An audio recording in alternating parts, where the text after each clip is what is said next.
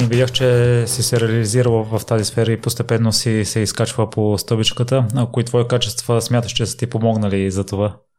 Много съм, смятам, че съм много упорита и съм педантична. Нали, даже са ми оказвали други хора, нали, са ми споделяли, че съм а, а, преклено педантична. Нали. Надявам се да не съм дръбнава, нали, в смисъл да влизам в съвсем детайлите, но съм, наистина съм педантична целеустремена съм. Не мисля, че никога в живота си, не мисля, че не съм се борила толкова за кариера и израстване, колкото когато ми е било поставено нещо като задача и когато съм имала цели, които трябва да гоня, за мен е било важно аз да ги догоня и да ги реализирам. И всъщност това е нещото, което, което всъщност ме мести от едно място на друго, така да се каже. Знам, че в корпоративния свят голяма част от хората водят заседнал начин на живота. Аз прочетох, че ти мъжа ти сте избрали да бягате, за да подобрите здравословното си състояние. Какво е било това, което ви е потикнало? Ами, а, много са факторите, нали, в един такъв по-заседнал начин на живот, заседнал ежедневие. Може би човек, докато е млад, не си дава сметка, че а, начин на, на живот, който води се отразява на неговото здраве дъл, дългосрочно. Нали. Нас, мен сега ми прави впечатление в Running Zone, нали, клиентите може би са в диапазона 35-40 години, нали, хора, които вече започват да се замислят, че трябва да инвестират, така да се каже, в а, своето здраве. А, та може би в а, някакъв момент наистина сме си сме си дали сметка. А, съпруга ми със сигурност имаше върху какво да работи, защото той пушише, беше пушач, отказа цигарите а, в момента, в който се родиха децата. Предполагам, че това беше една от причините да ги откаже, освен здравословното състояние. А, имаше високо кръвно, нали, хипертония, така че той имаше показатели, върху които трябва да работи здравословни. Всъщност той първи излезе да бяга в парка, той първи започна да, да чете за, за обувките за бягане, за подходящата екипировка, интересуваше се много. Аз покрай него също се, а, се запалих, започнах да се вълнувам, нали, да, да си споделяме, да си обсъждаме теми свързани с, с бягането, с екипировката за бягане. А, постепенно той му влече да започна да излизам в парка. В началото сега с смивка споделям, че това беше спасение да прекараме някакво време заедно, без децата, нали? Защото когато децата са малки, те ангажират страшно много а, времето, енергията, емоциите и всъщност а, мисля, че това страшно много е допринесло, така да се каже, за нашите здравословни взаимоотношения, т.е. да може да си поговорим на спокойствие, да си побягаме и така. Така че той лека по лека и мен увлече в, в парка. Аз ми интересна истината, никога а, не съм имала някакви резултати или не съм гонила в бягането, просто защото имам а, не знам дали точно здравословен проблем да го нарека, но всъщност поддържам по-висок пулс, който е такъв по време на сън, нали, доказано с холтери. И това е нещо, което нали, всъщност при по-сериозните натоварвания ми се отразява не много благоприятно. А, но пък бягането, когато не излизам съвсем от зоната си на комфорт, така че хем да се, а, да се натовари, но не на такъв предел, че да съм изтискана, ми носи а, страшен заряд. Нали? Помага ми да си подреда мисълта, хрумват ми някакви неща, почти винаги са свързани с работа, нали? а, хрума ми нещо за някаква екипировка или пък а, някаква идея какво може да направим в Running Zone, така че да, да подобрим и да допринесем с нещо повече. Да. Но това ли те задържа в бягането? Защото съм забелязал по подразбиране хората, ако искат да са по-активни или избират бягането или фитнеса. В днешно време има голямо разнообразие от спортове и ако някой човек не оцели своя спорт, не го прави с желание и може да се откаже, докато вие от началото на стартиране на бягането и до момента продължавате с него. Така е, да. Аз според мен е всеки един спорт, който започнеш да практикуваш, в началото не ти е особено приятен, защото трябва да положиш малко повече усилие, да подготвиш мускулните групи, които участват активно в този спорт. Нали? В началото спортът не носи толкова удовлетвореност и удоволствие, колкото едно малко по-голямо натоварване, от което имаш нужда да възстановиш, т.е. не можеш толкова често да го практикуваш в началото и не е правилно, нали? трябва да имаш време за възстановяване. А, така че аз, на мен лично бягането в началото не ми е било много приятно. Смятам, че а, Иво съпруга ми е човека, който така ме е издърпал, нали, аз бягам доста по-бавно от него и той много често прави жертвата, нали, за него моето бягане и ходене, нали, просто да ходи покрай мен, за да ме насърчава. А, сега вече не, нали, сега вече съм си задала някакъв ритъм, знам как да си структурирам бягането. Но да, бягането е нещо, което продължаваме да правим, но бягането е много достъпен спорт. В смисъл, мисля, че това е нещото, което а, прави по-трудно отказване от бягането, защото може да бягаш навсякъде. Тоест, а, отиваме в чужбина, аз в чужбина не бягам, почивам си, но съпруга ми винаги си носи екипа за бягане. Нали, той бяга, на него е много интересно а, да провери нов район, в който може да бяга, нали, нова локация. Така че а, бягането е много лесно достъпно, независимо къде се намираш, дали си някъде на почивка, на море, на планина винаги взимайки екипа за бягане с теб, нали, ти трябва кой знае какво, едни маратонки, шорти, тениски или ако е по-хладно ветровка и винаги можеш да излезеш, да побягаш малко, да, да се пребереш и да, да си свободен целият ден, така да се каже. Нали, ако тренираш в зала, трябва със сигурност на място, на което се намираш да има зала, нали, и съответно може да имаш предпочитания към уреди. В смисъл, сега мога да говоря глупости за те уреди, защото не ходя на фитнес, нали? Но аз така си го представям в моите очи, нали, че в крайна сметка да отидеш в зала и да тренираш е някакси по, по-ангажиращо. Според мен, нали? Докато бягането излизаш, бягаш и се прибираш, независимо къде се намираш, винаги можеш да, а, да излезеш а, да бягаш. Да. И именно докато бягате и осъзнавате, че няма подходящ магазин за предлагане на да. стоки специално за бегачи ви е хрумва да. идеята, ще разкажеш ли за този момент от откъде е това предприемчиво желание да се захванете с идеите и да я развиете? В нашата двойка съпруга ми е по-добрия предприемач. Аз си го признавам с открито сърце. Нали? Изцяло идеята за Running Zone е негова. Нали? А, сега, може би, повечето хора вече асоциират Running Zone с мен, защото аз съм физически постоянно в магазините, дори да има казус или каквото и да има като ситуация. Нали, аз съм лицето за контакт и повечето хора наистина асоциират Running Zone с мен. Но истината е, че а, Running Zone е идея и плод на предприемачеството на, на съпруга ми. М- беше трудно преди години, защото ние започнахме преди 7 години магазин отворихме преди 7 години или бягме преди това. Всъщност тогава е било още по-трудно, защото а, България имаше няколко бранда, които са известни, които са наложени, а, но тъй като може би пазара беше много малък тогава, бегачите бяха а, малки като, като число, а, съответно и брандовете, които бяха вече представени на нашия пазар, не винаги имах последните колекции, актуални модели, а човек много се влича като чете нали, за най-новата технология, с какво допринася тя, нали, винаги технологията цели да направи обувката максимално лека, максимално комфортна, максимално пъргава и бърза, ако е тип състезателна обувка. И четейки за толкова много нови неща, които излизат на пазара, а, и нямайки достъп до тях. Нямаше тогава и онлайн магазин, откъдето да можеш лесно да поръчаш, да ти доставят, ако не ти стане да върнеш и така нататък, да размениш. А, нали, пазара беше тогава, смея да твърда, а, не беше ориентиран към онлайна, нямаше онлайн, до който да имаш достъп и да можеш да си поръчаш лесно обувки, нали, не говорим да се обадиш на някой приятел в чужбина и той да ти купи да ти донесе, нали, то говорим да си разгледаш, да си поръчаш, да върнеш, ако не ти стане. А, и оттам вече започна да, да назрява, нали, а, разговорите все по-често, нали, че може би ще е страхотно, ако то модел може да дойде в България да го пробваме. И защото когато се запалиш малко повече и си информираш, всъщност няма една единствена най-добра обувка. Ние това го твърдиме навсякъде. Нали? Дори няколко чете блога ни, статите, много често ще го срещне като, като изказ. Нали? Няма една единствена най-добра обувка, която да е подходяща за всеки. Първо, хората са много индивидуални, физиологията на, на човек е различна. А, да, факт е, че обувките могат да бъдат групирани. Нали? Нали, може да кажеш като насока на този човек, този сегмент от обувки ще му е подходящ, но въпреки всичко, човек обувайки обувката, а, винаги има различно усещане за комфорт спрямо неговия приятел или друг бегач, с който пробва. Така че, а, нали, тук при нас изкушението беше от това да има малко повече модели, които да може да сравним. Т.е. обувайки а, Сокони Кинвар, ето това е, примерно Сокони има в нашия магазин заради Кинварата, моят съпруг е от а, по Кинварата.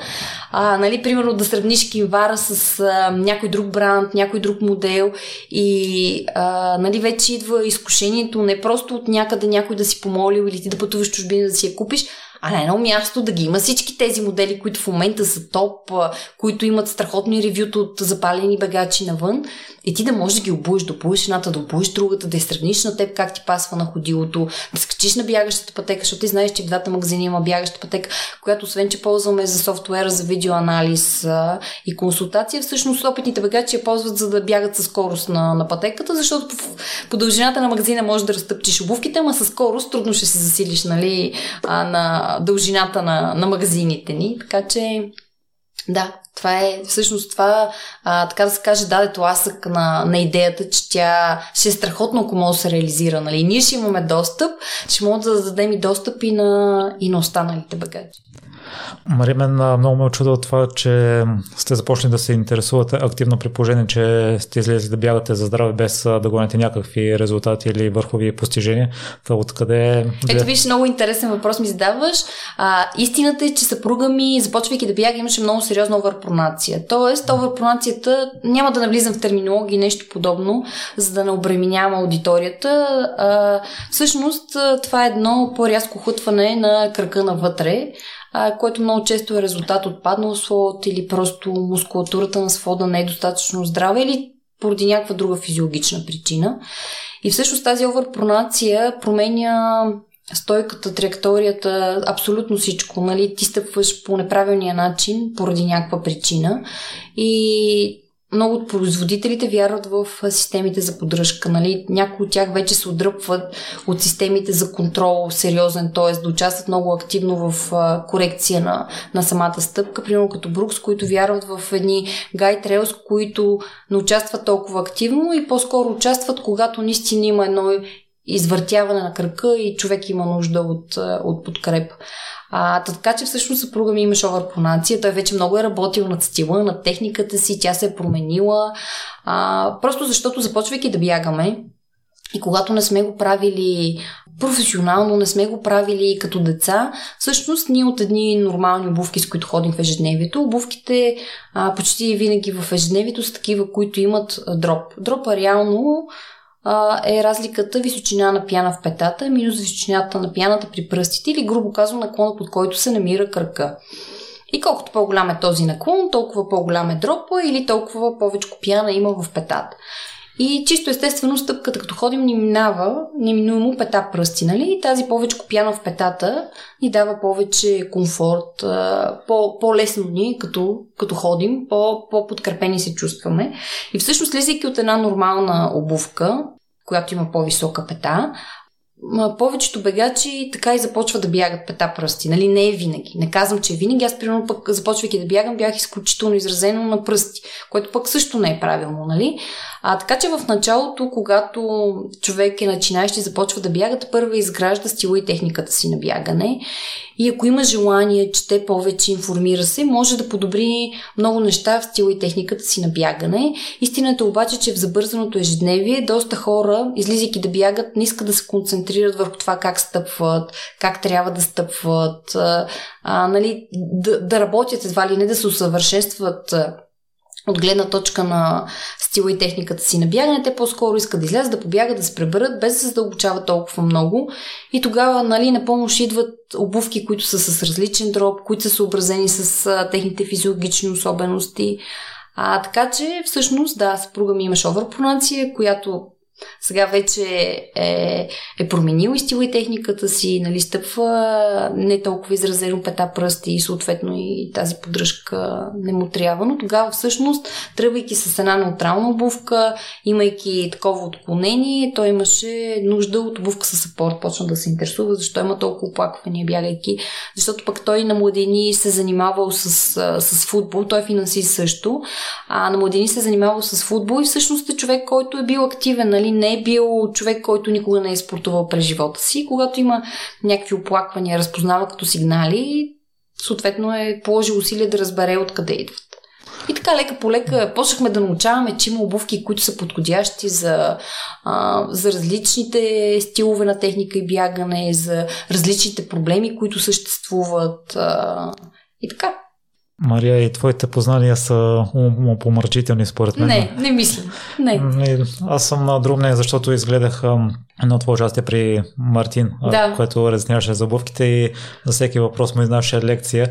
При да записа също ми изнаше лекция за Ох, Дано да не звучи като лекция. Аз по-скоро е, бих приел, че говоря малко повече. Нали, че съм по-сладкодумна, отколкото че се опитвам да а, така да се каже, да, да вменявам а, на някой кое е правилно, кое не и кое трябва да се случи или не. По-скоро споделям, да, моето мнение, моите познания.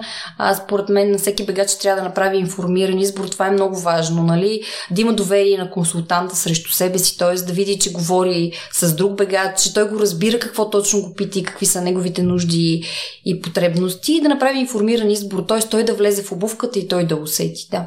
Аз под лекция имам предвид, че знанията сте огромни. Не знам, не, не мисля, че са чак толкова. Не се приемам за толкова, за толкова знаеш човек, но истината е, че това, което знам, го споделям.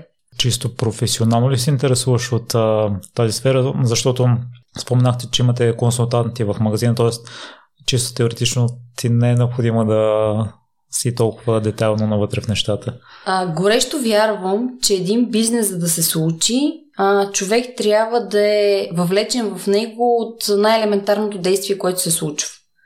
Тоест, а, ние в началото а, имахме екип от един консултант и останалите часове и дни от седмицата се покриваха от мен и от съпруга ми.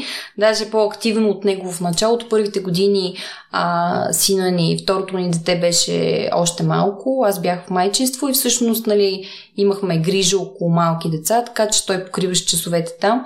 А, всичко от, от, нулата, от нулата сме правили. Т.е. от това да етикираш продукт, да отвориш магазина и да, да си го почистиш, да избършиш практа, да го направиш приветливо, светло, чисто място. Нали? Чисто такива, доли елементарни битови неща, които според мен обаче са много важни. Те показват отношението към, към хората, които ти посрещаш в, в обекта. Така че консултация даже ми носи много удоволствие, защото а, в процеса на, на консултиране а, аз също научавам страшно много неща. Самата консултация за мен е една обратна връзка и колкото повече хора съм консултирала и съм си говорила с тях, аз толкова повече опит съм насбрала, а, защото, както казах, хората са много различни, с много различни нужди, очаквания, физиологии и така нататък.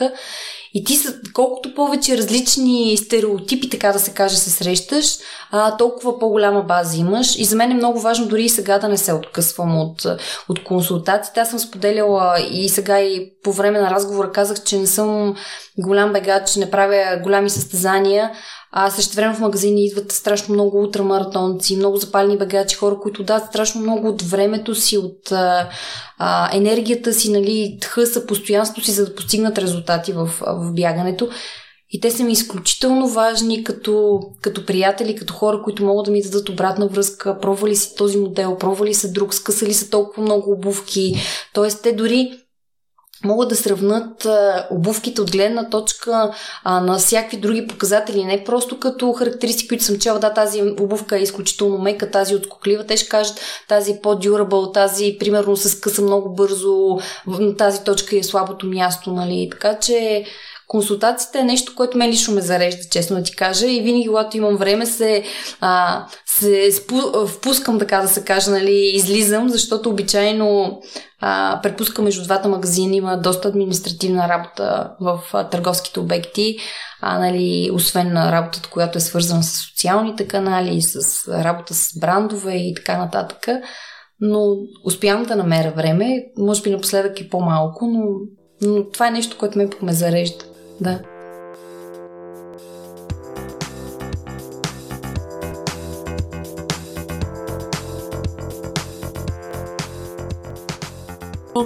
А, да, да, когато ние имаме безкрайно дълго недоспиване, една седмица няма да е достатъчна със сигурност. Аз а, имам една колежка, тя е детски лекар от Русия И тя скоро беше споделяла в Инстаграм някакви неща, че всъщност също не си се не спива много-много време и след това се е наложила 3 месеца да спи по 11 часа, въпреки че нейната норма е 9 часа, да смисъл, за да може да се отспи, въобще и да се наспи и след това да спи по-малко съответно.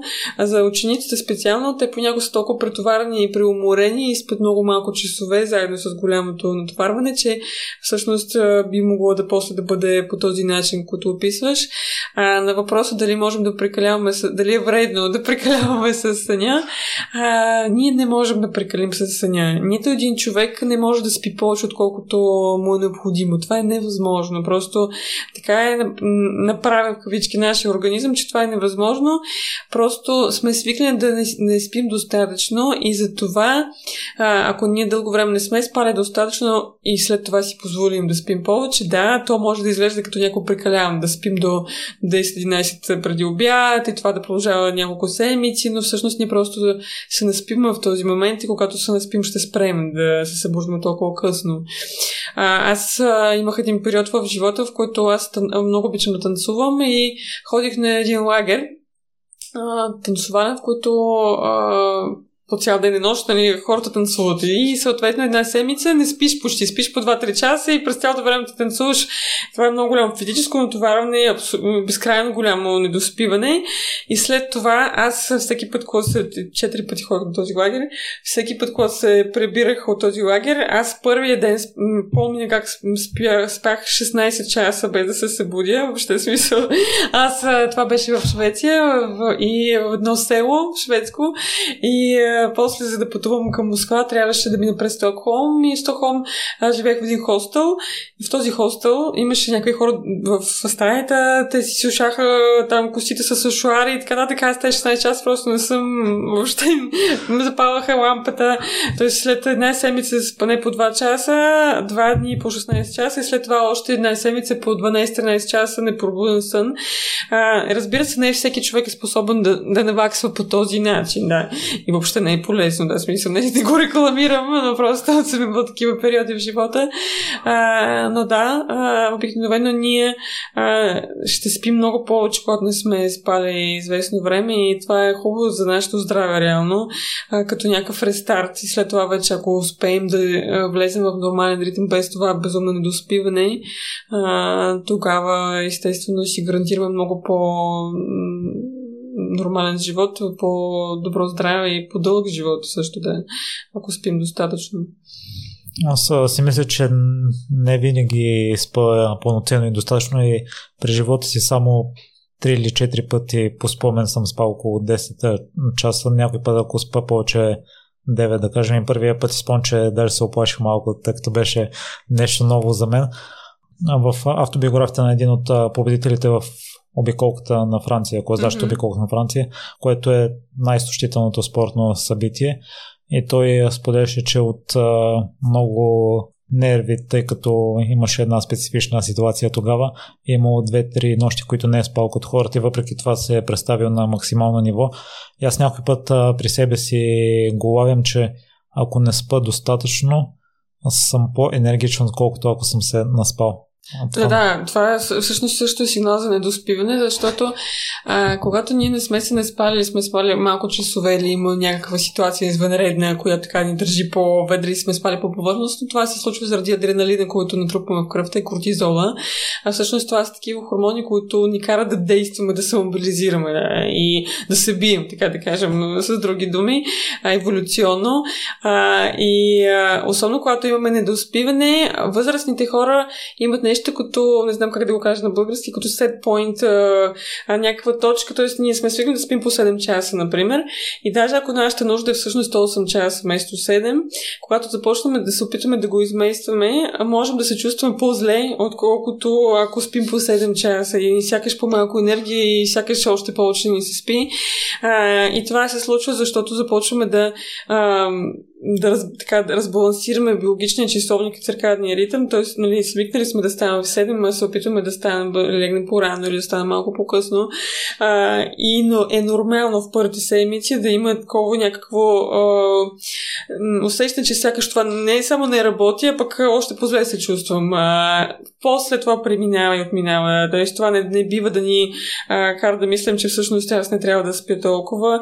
Адреналин и кортизол, които м- масово са повишени в, при много хора, техните нива, а, ни карат точно така да се чувстваме. Нали? Готови сега, готови да тичаме, да правим нещо, а, но когато стресът вече е отминал и фактор, който го е причинил, ние трябва да имаме някакво разтоварване и много често не го правим. А, това разтоварване може да е спорт или нещо друго, в което нали, да примахнем това напрежение. А, и тогава а, можем, аз го потвърждавам, аз съм същата. Тоест има моменти, които като поспя, знам, че нещо трябва да свърша утре, много задачи и като поспя 6 часа, сякаш аз се чувствам много добре ставам, но след един-два дни аз рухвам просто. Аз знам, че като вече няма да имам задача, аз просто ще съм пред припадък. А, така че това не са хубави неща. На смисъл, това са а, такива а, стресови реакции, които са естествено градени на нашето тяло, но когато ние постоянно си ги а, поддържаме на това ниво, а, всъщност ние отново а, компрометираме нашето здраве и имунитета и всичко останало. Тоест, и това е масово. В смисъл, високо нива на кортизол, изтощение на бъбречни жлези, масово хората се чувстват по този начин, сякаш а, сега трябва да се борят с някакъв лъв, да смисъл, но то, нали, живота не е само борба. Лена, на мен много ми се иска да имам стрикна програма на лягане и ставане, но за съжаление работата ми е такава, че не е с стриктен работен график. За щастие не работя нощем и има много хора обаче, които работят на смени през целия ден или от, време на време се налага да дават нощни смени. Какви са твоите препоръки за тях? Аз при мен съм забелязал някой път, ако знам, че имам възможност да се наспе и си казвам, ето сега малко ще наваксам, пък точно тогава, като ще нещо става и не успявам да спа нормално и съответно от предишните дни а, натрупаната умора си продължава и следващите дни, като нямам чак такава свобода и сигурност, отново не мога да си наваксам с самия. Mm-hmm. Аз нямам тук много големи наблюдения, практически опит, който мога да споделя. Аз като лекар, като специализант, ми се е налагало също много пъти през нощта да имам смяна. Аз лично въобще не го понасям това нещо, но страшно много приятели и колеги лекари работят през нощта много често. Тук пак по-скоро бих казала, че зависи от човека. Има хора, които, въпреки че вече е светло, да не е започнал, те ако не се спали цяла нощ, все пак ще могат да легнат да поспят. Хубаво е да не се обръща режима изцяло по възможност, да не става така, че през нощта винаги работи през деня спят, естествено. Но а, нямам, честно казвам, някакъв съвет. Това е до такава степен изкуствена ситуация ситуация, която а, вече е свър голям компромис а, и не знам какво точно може да а, в смисъл да помогне тук. Тоест, в идеалния случай, нали, а, те да не лягат веднага сутринта, когато биологичен часовник им сигнализира, че трябва да стават, а, но това не винаги е възможно. Да. Тоест, тук а, по-скоро, според мен, хората, които на които им се налага просто да живеят такъв живот, трябва да намерят, и те обикновено да го намират, е такова решение, което работи най-добре за тях, в кои часове да легне, в кои часове все пак да съм с семейството, в кои часове кога да спя, те знаете обикновено как а, се случва, но а, когато е възможно все пак това да не бъде а, постоянна работа. Тоест, аз бих препоръчала все пак, т.е. да кажем, сред лекарите, а, например, ние като обикновено, в повечето случаи има някакви период периоди. Т.е. работиш 6 месеца само дневни смени и след това, например, имаш 6 месеца нощни там два пъти седмично, но след това имаш 6 месеца почивка, които може да наваксваш и да спиш нормално и да не работиш през нощта. Разбира се, има професии и специалности, в които това е, не е възможно. Или нали, хората работят само нощна смяна. Не знам в България до каква степен това е хубаво се заплаща, това, че хората имат толкова бърнат режим, но това е изключително компромисна ситуация, в която няма някакво гениално решение как да им помогнем да, това да бъде променено, да смисъл. Тоест, е, трябва да се търси в кои часове, в кои, ако спя, се чувствам най-нормално всъщност и все пак да се опитва да си осигуряват достатъчно сън също да. Това не винаги, в повечето случаи такива хора, които работят нощно, те изобщо не спят достатъчно. Тоест, те се спят някакви часове през деня, да се по-малко, отколкото стандартно спим. Баща ми доста години работи в централата на смени и смените обхващаха целият ден. Имаше сутрешни, следобедни и нощи, но, но той се беше направил такъв график след коя смяна, кога спи. Какъв би бил твой съвет за хората, които да, за лекарите, примерно, или някои хора, които от време на време трябва да дават нощни смени, или за хората, които някой уикенд желаят да се отпуснат, да отидат на дискотека и да будуват цяла нощ които, да кажем, инцидентни будувания през нощта. А, моят съвет би бил, когато, да примерно, те с а, будували цяла нощ, после спят там 3-4 часа в сутрешните часове, след това все пак да се опитват да помогнат на биологични часовник с това, например, да излязат на ярка светлина, а, когато те са будни, имам предвид вече, нали, те са поспали, например, от там 8 сутринта до 12 на обяд и след това да покажем на биологичен часовник а, сега е момента да будуваме. А, и да спазим всички основни неща, все пак да се опитват да, това да не се повтаря нощ след нощ, а, както много студенти го правят не само с дискотеки, да учат някакви неща през нощта. А, тоест тези часове, много малко хора, между другото, наистина имат фиксирани часове на лягане и ставане, а това е изключително силно подобрява качеството на съня. Тоест това а, помага на циркадния ритъм да бъде много стабилен и всъщност да влиза синхрон с всички останали процеси в нашето тяло и прави съня по-дълбок, така че това би го препоръчала да няма голями, големи разлики, разминавания, то лягам в толкова, то лягам по-късното, 2 часа по-рано, т.е. това не е добра идея. Освен ако не си доспиме, просто искам да малко да поспим повече. Да. Е, аз ще допълня Лена за достига до слънчева светлина. Мати Уолкър препоръчва да не носим очила сутринта, ако искаме mm-hmm. да има такава, за да може да е по-голям ефекта. Да. Анна Мария също е задала няколко въпроса. Може ли, ако се подобри качеството, да се намали количеството? А, не знам, не съм сигурна тя какво точно има предвид. Обикновено това се случва, например, в моята работа. Да, т.е. когато, например, работя с едно неспящо дете, което се събужда на всеки час, например, спи, то спи 11 часа нощен сън. И в момента, когато ние подобрим качеството на този сън, а, то спи вече почти напробудно или с някакви там минимални събуждания, детето започва да спи малко по-кратък нощен сън, т.е. вместо до 11 часа да спи, например, 10.30 или 10.15, да, т.е. вече са достатъчни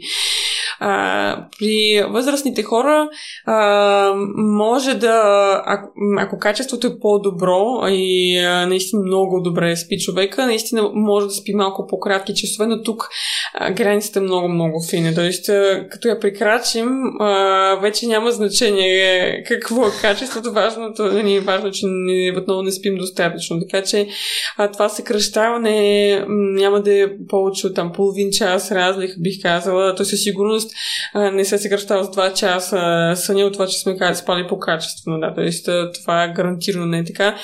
Може би не съм проверяла специално за възрастните дали има такова изследване. Може би има, а, което показва с колко би се съкратило съответно общата продължителност на съня, ако човека спи много по-качествено. Ще, ще се съкрати на малко а, с малко, да, смисъл 15, 20, 30 минути много вероятно, предполагам, не повече от това. Това ние може да го установим по някакъв начин дали спим качествено или не. След малко ще сегнем темата за алкохола и кафето, че някои хора ги употребяват и късно вечери, въпреки това нямат проблем с заспиването, но автора казва, че всъщност влияем на качеството на съня, не, не спим толкова дълбоко. Може да спим 8 часа, но не е толкова дълбоко. Ама има обективни и субективни критерии за това дали спим качествено. А, субективните, те не са, м- те са важни също. А, най-вече в това как се чувстваме сутринта и как се чувстваме след това целият ден, през целия ден. Тоест, когато съня е качествен и достатъчен като продължителен, продължителност, ние можем, а, ние сме чувствали, се чувстваме починали, а, когато се събудим първо. А, второ, през целия ден имаме достатъчно енергия, освен ако няма друго, някакво здравословно състояние, което би ни накарало да не, няма достатъчно енергия. А, и не сме пред припадъка във вечерните часове. Тоест, когато а, не е малко хора, и съм сигурна, че след вашата аудитория има и такива, а, вечера, да кажем, към 8-9 вече са в едно състояние, в което можеш просто да седнеш на дивана и да не мърдаш, а, в смисъл просто нямаш достатъчно никаква енергия. Това означава, че все пак нещо не е както трябва. Да, разбира се, ние вечера вече сме по изморение, е нормално да усещаме някаква такава здравословна умора, но тя не е равна на това да, да искаш просто веднага да легнеш някъде да заспиш. А, това означава, че не спим достатъчно добре. И има обективни начини, т.е. но това никой няма да се захване с това, но има изследвания, които може да се направят върху съня, полисонография, което показва колко какъв дял а, има дълбокия сън, съответно дали как са разпределени самите цикли и така нататък. Всичко това може да се проследява, но не винаги има пряка връзка между това, което виждаме изследването и реално, което казва човека. Понякога, например, ние можем да се събудим в, така да кажем, грешна фаза на съня, ако особено се събудим с някаква аларма, а и това да ни накара после да се чувстваме цял ден зле. Реално има такива часовници, не знам дали в България ги има, предполагам, че ги има, които реално а, се слагат на китката и те проследяват а, по а, сърдечния ритъм, а, в каква фаза на си не съмираш момента и когато преминаваш вече в рем а, сън, а, реално когато се събудиш от рем, а, ти се чувстваш много по-отпочинал. Ако се събудиш в някои от фазите на нон-рем, тогава може да се чувстваш много по-изморен целият ден и всъщност този часовник ти му задаваш, например, че искаш да се събудиш в интервал между 7 и 7.30 и той той те хваща в моменти, в които си във време и тогава започва да пилка и по този начин ти си гарантираш, че ще се чувстваш по-добре през деня и съм говорила с няколко човек, които са го използвали и са много доволни, каза, че се чувстват много по-отпочинали, откакто го използват. Така че не знам просто дали ги има тук в България, няма представа. Не съм проучвала пазара. Но когато ние не, не се събуждаме с аларма, обикновено така че това се случва по естествен начин. Тоест ние се събуждаме в този момент, а, а когато алармата е навита и пък часа настава не ляга да ни е малко такъв колеблив, а, тогава не сме сигурни, не можем да сме сигурни, че ще се събудим точно в рем сън и съответно отново можем да не се чувстваме добре след това през деня. А, освен това, когато ние не спим качествено, други процеси се нарушават. Тоест, реално съня не е просто почивка, а това е много, съня е много повече от това. А, имунитета много силно зависи от съня. много от хормоналните процеси зависят от съня. Растежа, когато говорим за децата, а, концентрацията. Аз, между другото, вчера, като се, така, нали, знае, че ще дойда да си говорим и гледах различни изследвания. Например, в Штатите са провели м- изследвания, които показват, че а, такива стандартни м- пътни, как се казва, транспортни происшествия са свързани до голяма степен с това, че хората не си доспиват. А, и, и реално а, техните а, такива, как се казва, осигурителни как се, компании, които правят здравни осигуровки, а, смятат, че недоспиването е един от най-основните фактори, които носи много финансови загуби за държавата. И това е така, защото ние губим концентрация, а, започвам да наистина да функционираме на друго ниво, ставам по-раздразнителни, памета се влушава. Просто сякаш сме смикли да мислим, че това е нормално. А то не е. не е нормално. Като спомена това, в книгата също се дават този пример, но за съжаление има и други примери, свързани с докторите, че ако са недоспали съответно процента за... О, да, да. Грешки и да, някакви неща също е много по-голям. На мен много ме чуди друг пример при смяната на часовете. Увеличават се сърдечните удари при смяната, в която спим един час по-малко, а когато спим е, един час повече, също се обратния ефект намаляват а, драстично. И като цяло в книгата основна част се основава именно на това колко много съня влия върху различните болести и недоспиването. Да, изключително много. Да, смисъл, то е доказано, че риска от е, различни сърдечни заболявания, инфаркт, инсулт е много по-висока, диабет, а, има и други, така че, но а, това е, честно казано, тук вече тази вирус, дума коронавирус, по-добре да не се споменава, но аз последните година а, много често, аз по принцип много така често обръщам внимание на такива неща, как, например, много родители, много много родители а, се фокусират върху това колко е вредна захарта и съответно губят фокус в много други сфери, свързани с а, децата им. По същия начин, последната година толкова много внимание сме хвърли към коронавируса, че сякаш такива прости неща, че колко хора се разболяват от рака или от инсулт или от инфаркт и, и това връзка с това, например, че не спим, включително, нали, че това повишава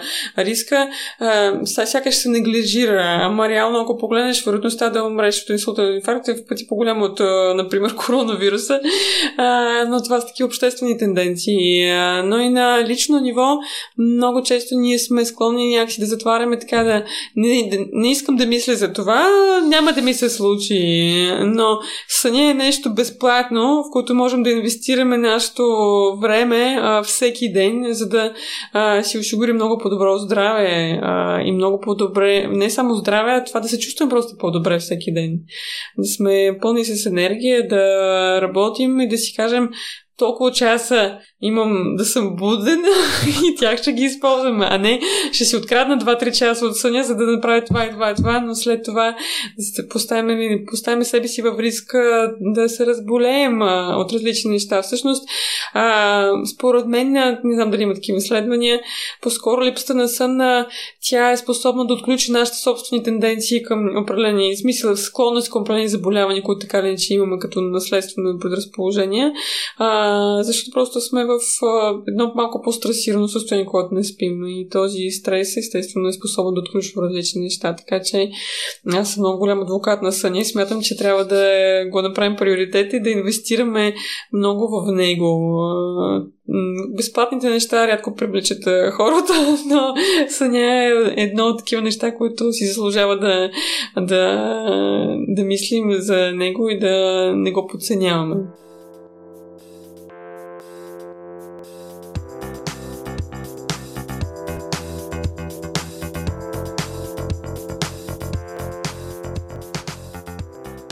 В световен мащаб хората са осъзнали смисъл от профилактика, защото м- това излиза по-ефтино и за заболекаря, и за пациента от всяка една гледна точка, не само от финансова гледна точка, ами от здравословна гледна точка, от гледна точка на дискомфорт, който ще претърпи пациента. Тоест цената винаги е по-малка, когато а, се хване на време, когато се лови проблема в зародиш или, или бъде а, предотвратен с необходимите действия.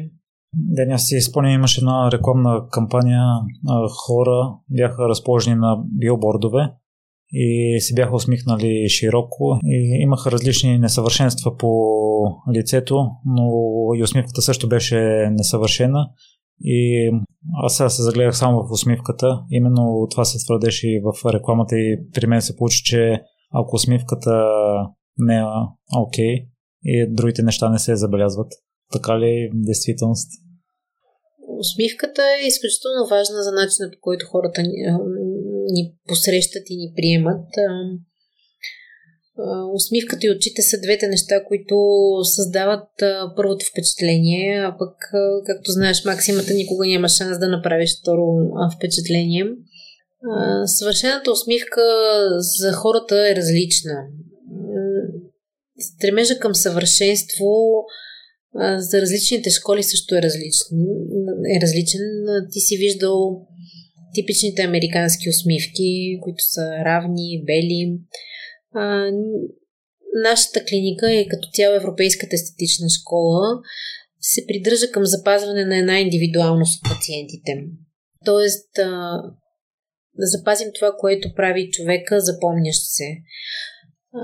Но усмивката е изключително важна, но тя не е важна само от естетическа гледна точка. Една здрава усмивка, пък макар и несъвършена като подредба на зъбите си лечи, и, и много добре се вижда една усмивка, която е съвършена, но е свързана с а, различни видове заболявания. Така че съвършено имам предвид пак от гледна точка на подреждане. Така че а, да, усмивката е една, все пак една трета от лицето, може би най-изразителното а, нещо наред с очите. Така че да, това е начинът по който се отварят много врати. Ден, аз забелязах, че мен на здравето ме интересува като тема, но може би не съм обръщал толкова достатъчно внимание в подкаста. И наскоро чух един епизод с бразилска специалистка в един от подкастите, които следя. И заедно с това, заедно с нещата, които съм чел, заедно с въпросите на слушателите, мисля, че изградих една основа, на която да стъпа уверено и да знам кои неща да попитам и заедно с твоя опит да ни кажеш по какъв начин е хубаво да поддържаме оралното си здраве. И като слушах някои неща, забелязах, че като че ли няма информирано обучение или поне аз не съм получил такова. И в епизода с специалистката се твърдеше, че почистването на зъбите с конец е много важно. Може би дори по-важно от минето с паста за зъби. Та първо искам да те попитам защо се получават такива пропуски и то важни. Правилната орална хигиена трябва да започва от най-ранна детска възраст. Какво значи най-ранна детска възраст? Тя започва от раждането на детето. Каква да бъде оралната хигиена е задължение и отговорност на заболекаря да информира родителите. В хода на порастването на всяко дете и превръщането му в един зрял индивид, заболекаря е този, който ам, трябва да бъде плътно до родителите, до детето, като информация, като методики, като мотивация, като а, едно непрекъснато обучение и контрол, кое се прави така както трябва, кое е грешно. А, защо се получава така, не мога да отговоря, защото за себе си аз съм взела а, решения и всички колеги в нашата клиника, че ние ще бъдем бялата лястовичка за нашите пациенти. А, няма пациент, който е поступил в нашата клиника, който да не сме обучили в правилните а, начини да почиства своите зъби и как да се грижи въобще за пародонталното си здраве, м- без значение на каква възраст е бил. От а, най-малките дечица, които са пациенти на нашия детски заболекар, до пациенти, които са на 70-80 години и въпреки всичко имат нужда от някакви корекции. А, защо е важна хигиената? Сигурно си чувал, Миро, че нашата устна кухина е най-мръсното място в човешкото тяло. По последни изследвания в нашата уста има над хиляда вида бактерии, а като бройка тези бактерии са милиарди. Ако тези бактерии плувах свободно в нашата слюнка, нашия организъм знае как да се справи с тях. Въпросът е, че те а, правят един плътно прилепнал слой върху зъбите. Това е така наречената плака. Това е един бактериален конгломерат, в който бактериите са подредени иерархично и живеят в чудесна симбиоза. Те си помагат едни на други и всички техни токсини, ензими, отпадни продукти са насочени срещу нашия организъм. Част от тези бактерии предизвикват кариозните процеси. Друга част предизвикват парадонталните заболявания. При всички положения има и една малка част, с които ние можем да живеем в, в равновесие. Стремежа ни при една а, ежедневна орална хигиена не е да направим стерилна устна кухина. Ние не можем, но не е необходимо. Стремежа е така да почистваме зъбите, така да отстраняваме ежедневно плаката, че този а, бактериален слой да не позволяваме да остарее. Това означава най- а, така дилетантски казано, не позволяваме на лошите бактерии да потиснат добрите бактерии. Най-общо това, на което уча пациентите ми, са три стъпки, които са много важни за почистване на зъбите. Първия, първото е начина, по който трябва да почистят зъбите си с ръчна четка или въобще с четка. Втората стъпка е почистването между зъбите и третата стъпка е а, изплакването и жабурването с а, разтвор за орална хигиена. Ако трябва да кажа какво е най-важно, може би, за почистването с четка, Пациентите трябва да избират четки за зъби, които са меки. С а, твърдост на косма, софт. Това пише на четките. Защото това, което трябва да махнем от зъбите, то е меко като крема сирене. Не ни е необходим натиск и изключително вреден навик е а, страхотния натиск, страхотната сила, която прилагат някои пациенти, като почистват зъбите. Освен меки, четките трябва да бъдат с равно подрязани косъмчета. По този начин четката работи с цялата работна повърхност. От значение е движенията, които използва пациента, като те са различни в различните години. За малките деца най-често използваме кръгови движения. Най-често ги насърчаваме да използват кръгови движения. Това е едно движение, което най-лесно се възпроизвежда от децата и много лесно можем да им го обясним, като им обясним, че рисуваме облачета, рисуваме дим, рисуваме кръгчета. С промяната на флората и в хода на човешкия живот, някъде от пубертета, всички пациенти би следвало да използват измитащи движения, които започват винаги от венеца и са в посока короната на зъба, т.е. видимата част на зъба. По този начин ние не само почистваме зъбите, но и изгонваме бактериите от мястото, където венеца се среща с зъба. Това е ключа към а, парадонталното здраве, да няма инфекция в областта, където венеца се среща с зъба. Това е точка 1. Кога четкаме зъбите сутрин и вечер, сутрин след закуска, вечер преди лягане. Казвам го, защото изключително много пациенти четкат винаги преди закуска, след това закусват, деня им започва с а, бясна скорост и всичко, което те са консумирали, остава по зъбите с часове. Така че правилното почистване да, да бъде сутрин след закуска, за да започне деня ни с минимално количество плака, бактерии и хранителни остатъци. Вечер преди лягане, за да можем максимално близо до часа на заспиване да е почистването. Едно време нашите баби казваха, сутрин зъбите се мият за красота, вечер за здраве. Ако трябва да степенувам кое е по-важното почистване, това е вечерното почистване. При него пациентите, не пациентите, хората трябва да легнем с минимално количество плака, за да може а, през нощта, когато почти няма слюнка, която всъщност ни защитава, бактериите да не могат да развият блестотворния си потенциал. Да кажа за конец. Казвай.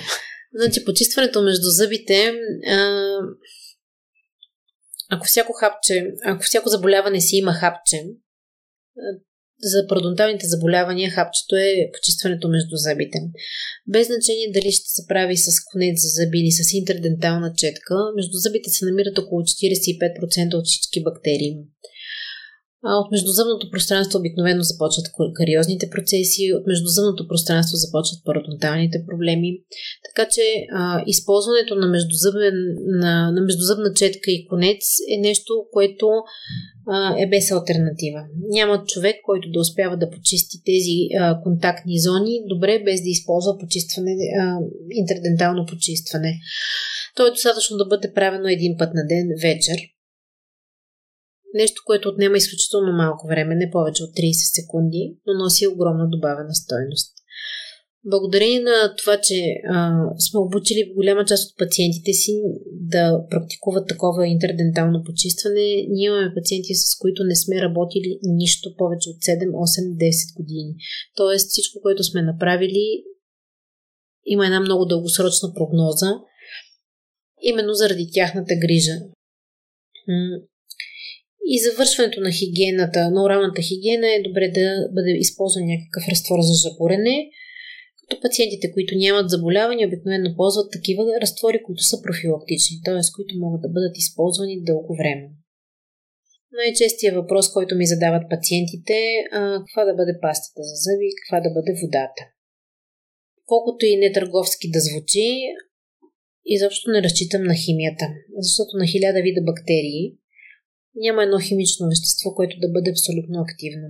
Затова аз обучавам пациентите ни повече на това каква да бъде механиката, какво да бъде почистването, каква е, какви да бъдат движенията и не разчитам толкова много на химията. Тоест, а, те не стават троп на конкретна марка, а се научават да почистват правилно. Там нататък всичко е въпрос на вкус и на подбиране на пасти и води за уста, които са се произвеждат на правилните места. Все още не са аутсорснати, а, все още се знае какво е качеството, така че това е отговор на въпроса, който ми задават най-често пациентите. Ани има и въпрос свързан именно с пастите за зъби. Вярно ли е, че са маркетингов прием, а не са чак толкова за здраве? Не, не е вярно. Пастите за зъби са посредника между четката, зъби и зъбъм. В, пастите за зъби има много активни вещества, които помагат за механичното разграждане на този бактериален слой. А, имат антибактериално действие, така че в никакъв случай не съм маркетингов а, прием. Аз отново казвам, аз не разчитам на самата паста за зъби да реши проблема на пациента, но тя ни помага изключително много в отстраняването на бактериите. Просто тя е посредника между пастата и зъба. А, между отчетката и зъба. А, това, което аз съм а, чел или гледал за тях е напоследък препоръчват пасти за зъби без флор. Често казано не мога да разбера защо. А, това е една съвременна тенденция да се преекспонират а, и да се четат от хора, които нямат образование, данни и да се тълкуват превратно. А, флорът е а, елемент, който доказано повишава карис устойчивостта на нашия емайл. Флорните пасти за зъби, използвани когато трябва и от когото трябва, имат съответното значение за здравината на емайла. Те не се поглъщат, по тази причина флора в пастата за зъби не може по никакъв начин да навреди. Флора е вреден, както всяко лекарство, защото разликата между лекарство и отрова е в дозата. Флорът е вреден, когато бъде предозиран. Той няма как да бъде предозиран от паста за зъби, която се използва външно. Така че а, няма причина да се плашим от флора в пастите за зъби. Имайте предвид, че има държави, като Финландия, например, чиято вода централно се флуоризира. А, случайно или не, Финландия е на първо място по здрави детски зъби и по а, най-нисък брой развалени и екстрахирани зъби при деца до 18 годишна възраст. Така че това е моят отговор за флора. Искам много да успокоя родителите, защото се създава една психоза в различни форуми по отношение на флора. Флор не се използва до 6 годишна възраст или а, докато не започне да за... детето да изплюва осъзнато. До тогава използваме пасти за зъби без мента и флор. След това няма никакъв проблем, никакви контраиндикации. Напротив, а, има стотици изследвания, които доказват, че включването на флора в решетката, в кристалната решетка на емайла подобрява неговата кариес резистентност. Не ти спомня, че четката за зъби не е от а, такова значение дали е механична или а, ръчна. Да, ръчна. Всъщност значение има, защото аз истински вярвам, че по-добрата хигиена а, се осъществява от нашата собствена ръка. Изключително рядко а, препоръчвам на пациентите да използват а, ултразвукови четки, а още по-рядко препоръчвам да използват електрически четки. А, идеята е, че с ръчната четка, когато тя се използва правилно, може да бъде направено едно оптимално почистване, без по никакъв начин да дразним венеца или да а, увреждаме майла в а, шичната област. За съжаление, от а, механични, от особено от електрически четки, съм видяла а, поради неправилното им използване доста проблеми. А, за ултразвуковите четки не мога да кажа такова нещо. Те са доста по-съвременен вариант. Но аз оставям този избор на пациента, ако той има такива колебания, защото всъщност искам да разбере принципа, искам да разбере към какво се стремим, а вече как ще го постига той, а, как, как му е удобно, нали, нека да прецени самичък. Важното е да имаме резултатите, които гоним бели зъби, здрави, бледорозови вренци, които не кървят нито аз като работя, нито пациента като почиства. Да преди малко имах предвид електрически, а не механични, защото аз забелязах при мен, че след като започна си ми зъбите с електрическа четка, като че ли изглеждаха по-добре, но може би не съм си ги мил правилно с ръчна. Най-вероятно така е било. Друго нещо, което чух като разминаване в епизода и това, което ти каза, е, че зъбите е хубаво да се измият веднага след закуска. Аз на някои места съм чул, че не е хубаво да се ми завите веднага след хранене, защото те имат някакъв процес по защита. Може би не използвам коректните думи и с минето на зъби го стопираме. И чувал съм, че препоръчват да се жаборим с вода и след това да я изплюем веднага след хранене. А, това, което аз казах, че зъбите трябва да се мият след закуска, но не веднага. Аз не съм а, споменавала такова нещо, по-скоро имах предвид като а, принцип да я бъде след хранене. А, иначе си прав, а, около половин час след хранене не е добре да мием зъбите, от гледна точка на това, че в устната кухина тъкат едни процеси по реминерализация, по а, неутрализиране на киселеността, която сме поели с храната. А, и не е необходимо да втриваме тези киселини в земния емайл. Давам пример, все повече хора консумират на закуска фрешове. Фрешовете съдържат плодови киселини. А, след консумация на такъв фреш е добре първо да изплакнем а, вода, устата с вода, след което да изчакаме известно време. И тогава да измием зъбите. А като спомена фрешовете, аз започна да ги, да ги пия с сламка именно заради това да не се полепва чак толкова. Да, точно. Това е добро решение, за да може а, тези плодови киселини да отиват директно в гърлото, без да обливат емайловите повърхности на зъбите. Добре си направил. Жаборенето с вода е препоръчително след всяко хранене. След всяко хранене, да. 10 минути не е необходимо да е чак толкова дълго времето. Жабурене с вода 10 минути не е. Аз даже ми е интересно как би го направил.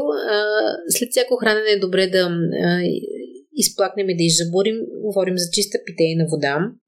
Водата като цяло е важна в оралното здраве, защото от нея зависи консистенцията и състава на слюнката, зависи до това колко е течлива, зависи от нейните правилното и действие. Хората, които консумират повече вода, имат много по-малко леплива плака. Така че а, на зъбите а, и самата консумация на водата са изключително важни. Аз говоря за това на пациентите ми непрекъснато, особено сега в COVID времената. Пациентите, които са home office, голямата си част забравят да пият вода, защото като застанат пред компютъра, а, като няма движение, като няма излизане, а, наистина нарушават някои навици, които са имали, полезни навици, които са имали преди това.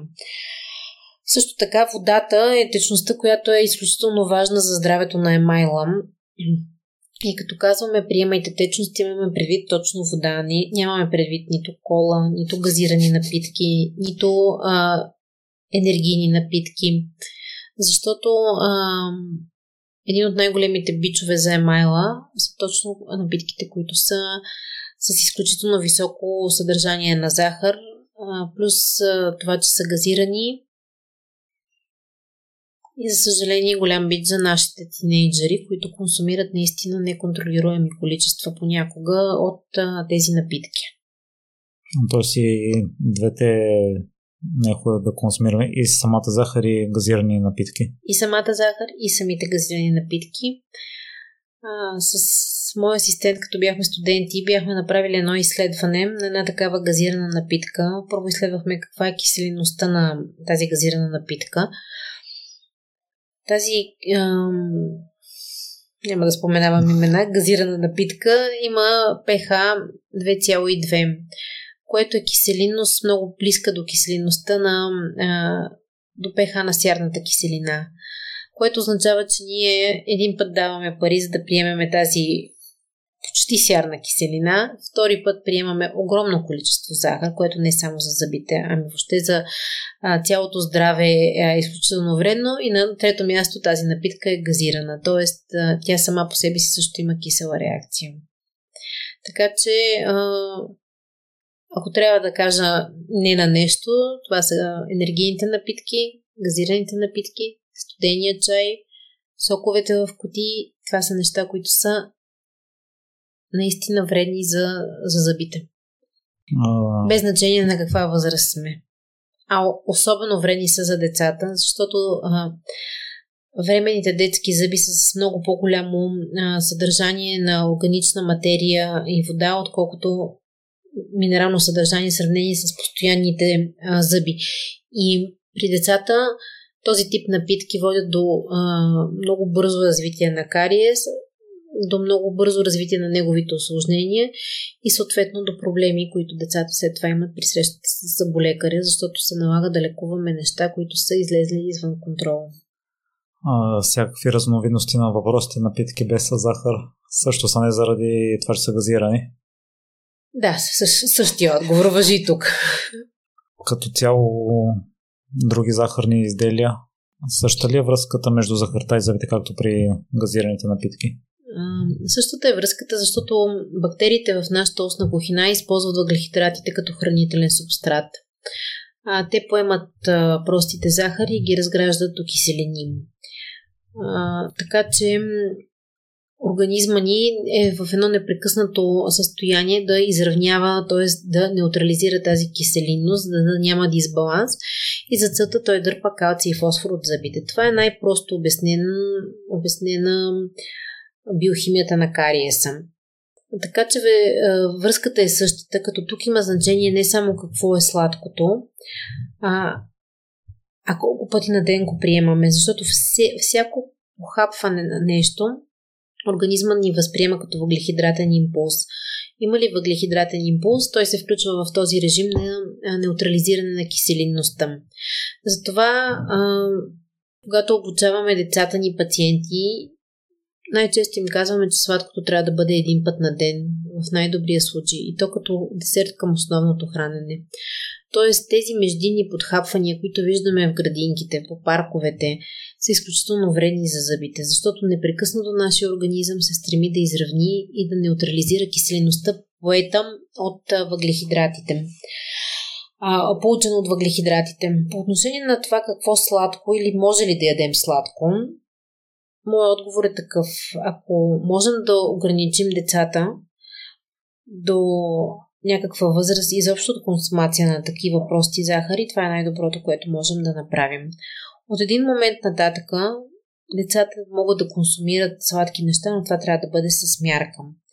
Като пак едно голямо не сме сложили на гумени мечета, дъвчащи бомбони, смучащи бомбони, вафлички, а, зрънчовци а, и подобни, подобни. А, едно безвредно сладко е сладоледа. Защото сладоледа доставя едно бързо удоволствие, отива в корема без да се залепя по зъбите. Така че, ако трябва да кажа какво е, може да ядат децата без сериозни притеснения, това е сладолед. Предполагам, че това не въжи за плодовете и сушените плодове. Сушените плодове, когато са сушени така както трябва, също могат да бъдат консумирани.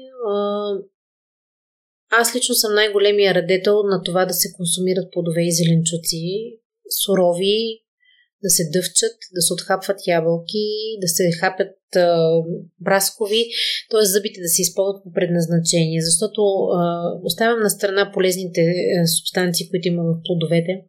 Самият дъвкателен процес, който осъществяваме, когато консумираме пресни плодове и зеленчуци, е както движението за тялото. Масажира, очиства венеца, дава сигнал, че тези зъби ги използваме. най-здравите ми пациенти са пациентите, които се хранят рационално, не само от гледна точка на състав на храната, а от гледна точка на консистенция на храната. Тоест твърди, хрупкави неща, неща, които са жилави, които изискват да, да дъвчем. Така че плодовете и зеленчуците са окей за консумация, даже са препоръчителни. Дени, друго нещо, което не знам дали трябва да се причисли към а, сладкото, но аз ако ям шоколад е с а, високо съдържание на какао или е 100% или 90%, това приема ли се за сладко? Да кажем шоколад, който е 100%, който няма никаква захар. Шоколад, който няма никаква захар, не се приема за сладко. така че можеш да го консумираш. Въпреки това, пак с оглед на този баланс на киселеността в устата винаги е добре да бъде като ам, десерт към основното хранене и да се дъвче, не да се смуче, не да остава дълго време в устата.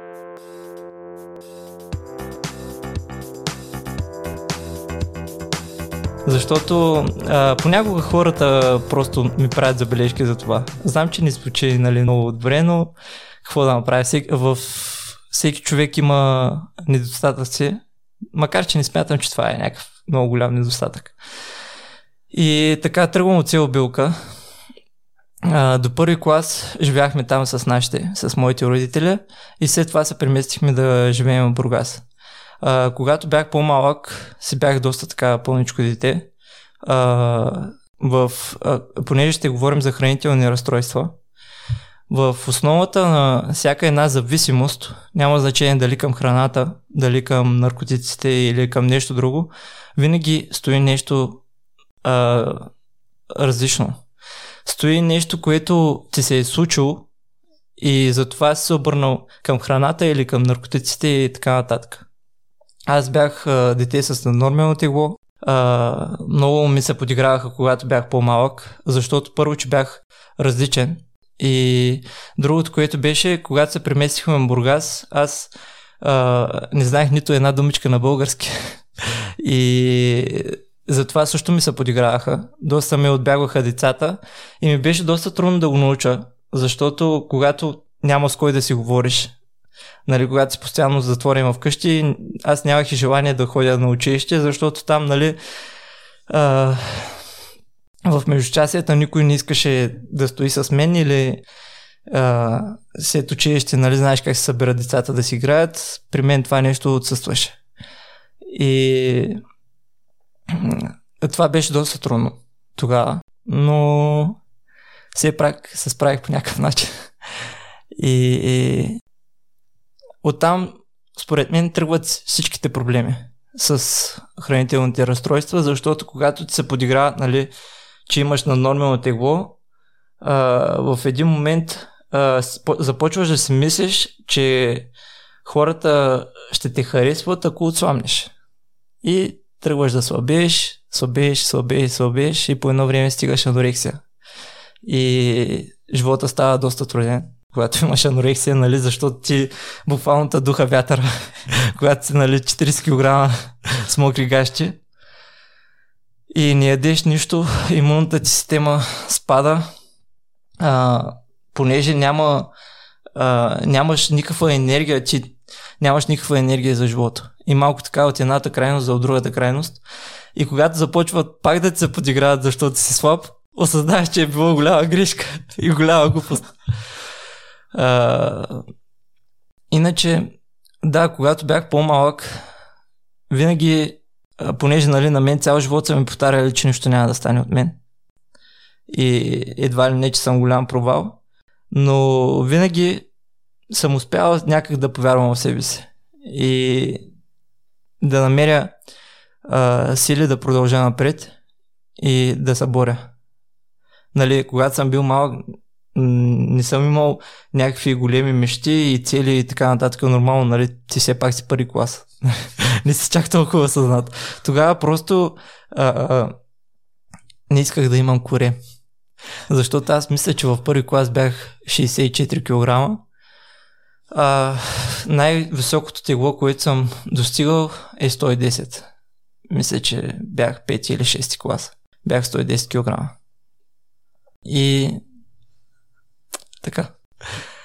Та, защо са, всички около теб са ти казвали, че нищо няма да стане на те при положение, че не е имало основание или на база на какво да го твърдят? Ами, за това а,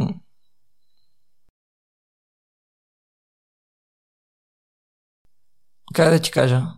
Значи, аз ти казах, че нали, а, много е важно родителите да осъзнаят, че а, детето им не трябва да живее техния живот. И начина, начина, който са били възпитани те, не трябва да го прилагат върху децата си. Това, че не е имало някакво основание, ами да, аз не съм бил някакво пало дете, не съм правил кой знае какви пакости, но просто така е било, така са решили. И откъде дошла вярата в теб самия, че един ден ще постигнеш нещо значимо? Защото а, тогава просто исках да отслабна. Просто исках да отслабна, за да се харесвам на другите. А, за вярата, че един ден ще постигна нещо значимо, за това нещо не мога да ти го обясня, защото това е просто чувство. А, когато, нали, аз повечето време бях сам. И когато оставах сам със себе си, мечтаях просто. Как, нали, а, един ден ще спрат да ми се подиграват и ще започна да ме харесват. Но тогава съм бил малък и не съм осъзнавал доста неща. Сега вече осъзнавам, че няма как всички да те харесват. И ако всеки те харесва, значи някъде бъркаш. Значи имаш проблем, значи не си себе си, значи се правиш на човек, който всъщност не си. Защото перфектни хора няма. Аз, както ти казах, а, понеже сега има много мотиватори, а, гурата и така нататък, и за живота, и за всичко, но един човек, когато е прекалено перфектен, там има проблем. Там нещо куца. Сами предизвикателствата започват и при първото ти влизане в Бургас. Аз изпомням първото ми посетение на бригада в Штатите и летял до Нью Йорк и първият път, като видиш небостъргачите е нещо вау, обаче се свиква след известно време, но аз съм знал езика и съм знал какво трябва да направя и мога съм вярвал в себе си, че ще се оправя, но като при теб е било коренно различно, нито си знал езика и си си мислил, че въобще няма да се оправиш. Обругастата как беше първите няколко месеца, докато научиш езика? Ами, като си представиш, че а, тръгваш от село и до тогава си виждал само крави, нали, и къщи, и кози, и овце и така нататък. И си спомня много ясно първия ден, който отидох в Бургас, защото аз до тогава не бях излизал от това село. Нали? Въобще не съм ходил в някой друг град или не съм виждал а, други жилищни сгради, освен къщи. Не съм виждал големи блокове, хотели и така нататък. Първият ден, когато нали, за първ път се преместихме в Бургас, когато влязахме в Бургас, си казах нали, какво се случва, а, как ще се справя тук. Това ми беше първата мисъл. А, след това с българския наистина ми беше много труден и ми беше трудно да го науча. И съм се чудил, примерно, най-простия пример. Когато отивах към магазина, се чудих сега как да кажа един хляб, едно хляб, една хляб, нали как да си купя хляб, че да не ми се смеят. А, децата м- не ме искаха и нямаше с кой да го практикувам всъщност. Само в училище, но нали, а, понеже аз не го разбирах и когато госпожите ми говориха, не разбирах много-много какво ми говорят. И когато се преместихме, аз понеже нали, не идвам от кой знае какво заможно семейство, а, но съм много благодарен на моите родители, защото а, ако, те, ако не бяха те, аз в момента нямаш да съм тук. И те са правили всичко възможно а, финансово да, да не се чувствам зле и нали, направили се всичко възможно аз да мога да се изуча. И когато се преместихме за първ път в Бургас, в апартамента имаше телевизор, но нямахме, например, кабелна. И имахме от тези старите видеокасети, не знам дали си ги спомняш, да. където струваха а, тези, които са по-стари, струваха левче, а по-новите струваха 5 лева.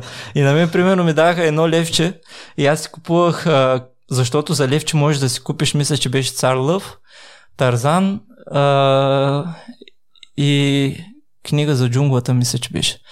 И тези а, три филмчета съм ги въртял, примерно купувам цар в едната седмица и гледам по пет пъти на ден цар И каквото нали, си говорят оттам, си ги записвах думите и по някакъв начин започва, а, се опитвах да си ги обясня, нали, какво означават. А, след това вече по-нататъка а, имаше едно момченце, с което се припирахме заедно до вкъщи. И примерно вървим с него по улицата и аз вече почнах да поназнайвам нали, българския и си вървим с него по улицата и примерно виждаме пътен знак. И го питам, нали, какво е това? И той ми обяснява. И така лека по лека започнах да свиквам. А сега интересното е, че мисълта ми тече на български. И не знам дали имам акцент и така нататък това нещо а, ти ще го кажеш, но а, смятам, че добре го владея. Да, със сигурност аз се очудих, като споменава в 2200, че не си знал български до първи да, клас. не знаех. Добре, сами първи клас си казваш, че, има, че искаш да имаш плочки, но първи клас си бил около 60 кг, да. но 5-6 клас става 100. Да, става 100. Ами, а, те нашите правиха всичко възможно да отслабна. Нали? А, примерно ми обясняваха, че не е добре да ям като седна по пет филии хляб. По-добре е да си хапна по една филийка. А, но понеже аз съм живяла и на село и като съм бил по-малък, сега ще разкажа много, е, нещо много смешно. На година и половинка съм изял половин патка и съм щял да умра понеже нали, а, не е нормално дете на година и половина да изяде половин патка и са ми се задръстили червата и едва съм да, за, да, закарали до спешна помощ. И нали, бабите ми доста добре ме храниха. И аз бях, а, имах си голям апетит. Да ти кажа, сега пак имам голям апетит, но добре, че тренирам. Иначе аз ако не тренирам, сигурно нали, ще съм доста килограми. А, и тогава примерно баща ми, когато имаше време, а, доста ме караше да вървим. Но понеже бях си доста мързелив, да ти кажа честно тогава. И сега много съжалявам, че а, не съм започнал да, а, да влагам усилия в някой спорт още от малък. Понеже аз съм спортувал доста неща, но а, например записаха ме на карате, отидах а, няколко дена, после ми омръзна, исках да ставам баскетболист. Обаче тогава проблема беше, че беше, бях 1,50 м и бях, а, когато, а, мисля, че 80 кг. И когато отидах, а, треньора, нали, много ясно, че няма да ми каже от тези баскетболист, няма да стане още първа, първия ден, който ме види.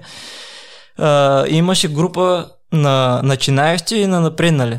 Например, ние започнахме с определени деца, те след един месец минаха към групата на напредналите. Аз стоя още в групата на начинаещите. Идват нови деца, така минава известен период от време, те минават в групата на напредналите. Аз още си седя в групата на начинаещите и накрая питах нали, треньора какво се случва. Защо не минавам в групата на напредналите? Аз тренирам от много време вече. И той ми каза, моето момче, какво да ти кажа, нали, от те баскетболисти няма да стане. и а, след това, нали, от това съответно се отказах. След това а, започнах да тренирам футбол. А, това стана за първ път тогава някой повярва в мен. Когато играхме в футбол в а, училището на двора, оттам мина случайно а, той е бил а, треньор в нафтата. Не знам дали знаеш, дали си чувал този клуб. Да. Той е футболен клуб в Бургас. Нали, Бургаски футболен клуб. А, тогава оттам мина един треньор и така не знам какво е видял в мен, защото аз си бях доста пълен, но явно е видял нещо в мене и ми каза, искаш ли да започнеш да тренираш при мене? И аз се съгласих.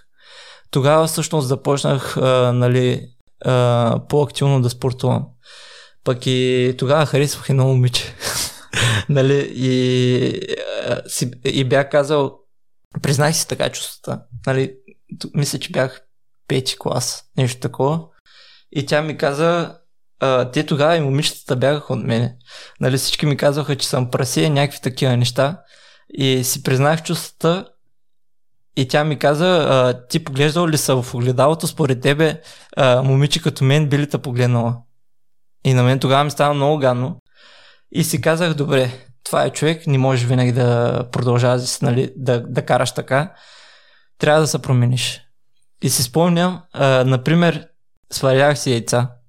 Сварях си три яйца и си казвах, сега ако изядеш трите яйца, никога няма да харесват. Изяждах две.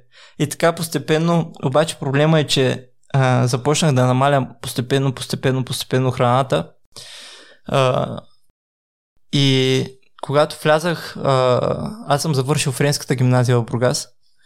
Когато влязах там, а в 8 клас си казах, че нали, а, живота, който съм живял до тогава, вече приключва. Нали, ще се променя, стана много готин.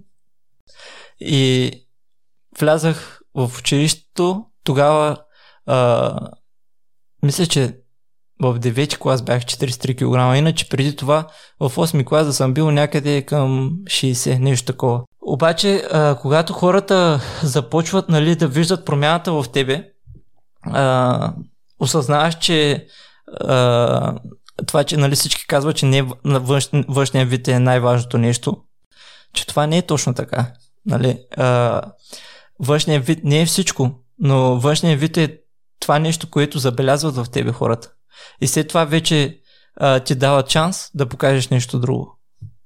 Но ако нали, конкретно говоря за връзки и така нататък, но ако просто не те харесат на външен вид, а, няма как да се случат нещата.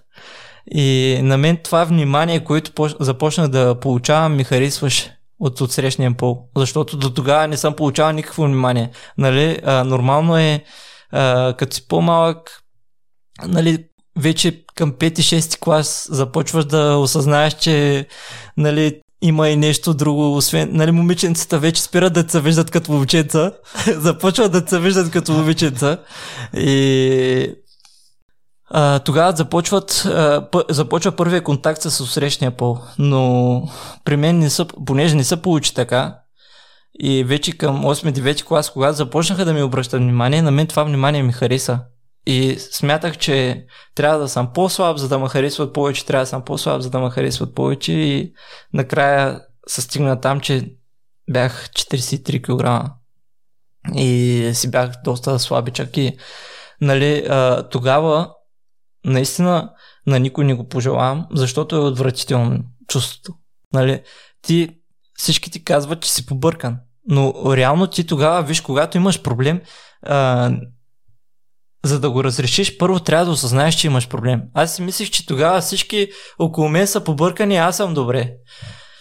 И а, спирах храната постепенно, изключвах а, всякакъв вид храни, никакво сладко, нали, газирано. И накрая останах само на пилешки гърди и варени броколи.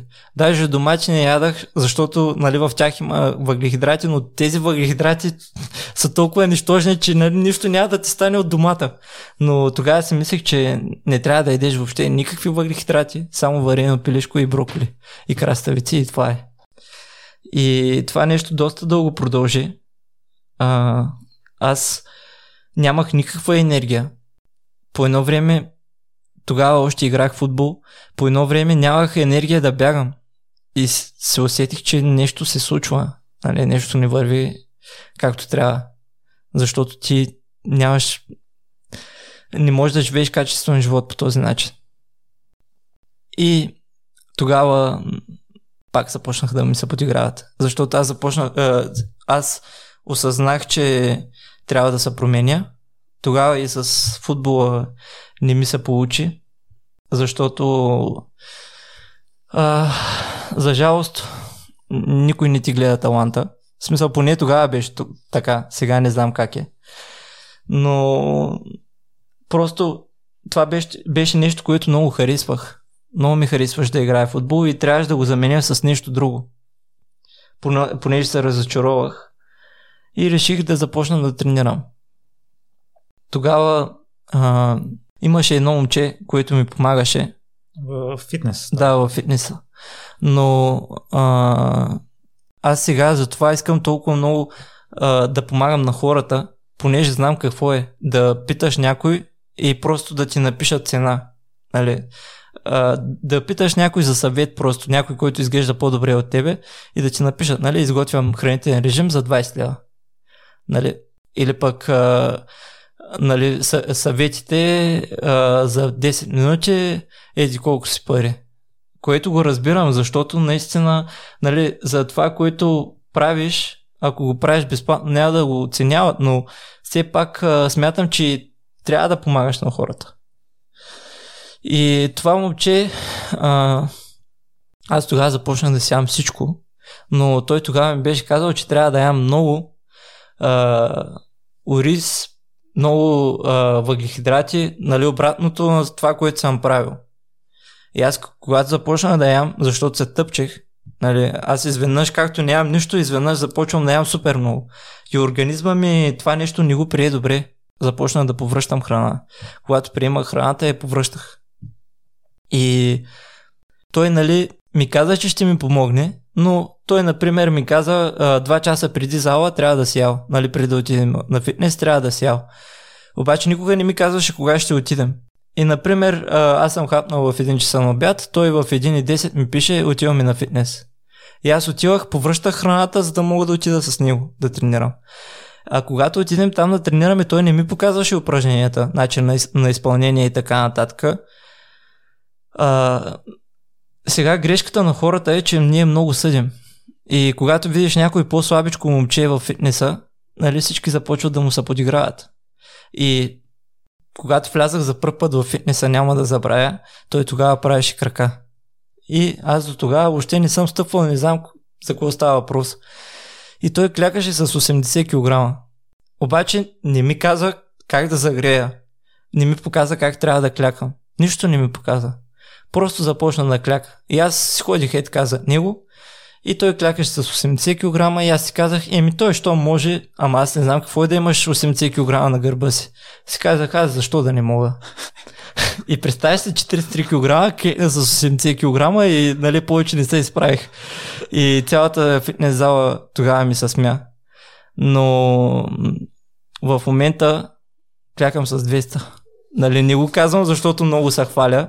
Просто искам да кажа на хората, че а, когато не се отказваш и когато си следваш целите и мечтите, те рано или късно се случват. Но тези цели и мечти трябва да са такива, че да допринесат на хората. Нали? Ако мечтата ти е да унищожи света, не е много окей.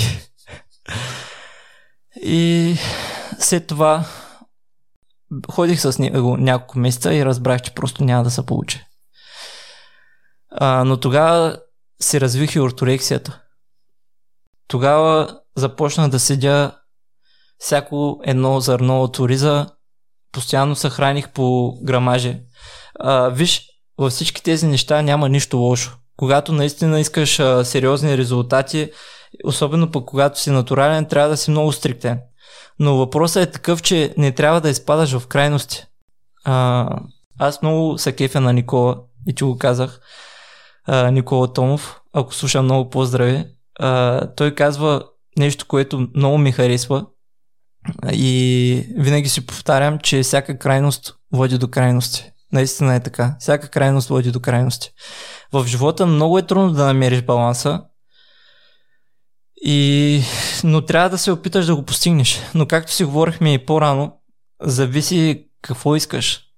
Защото сега, ако искаш да им, си Илон Мъск, няма как да имаш баланс.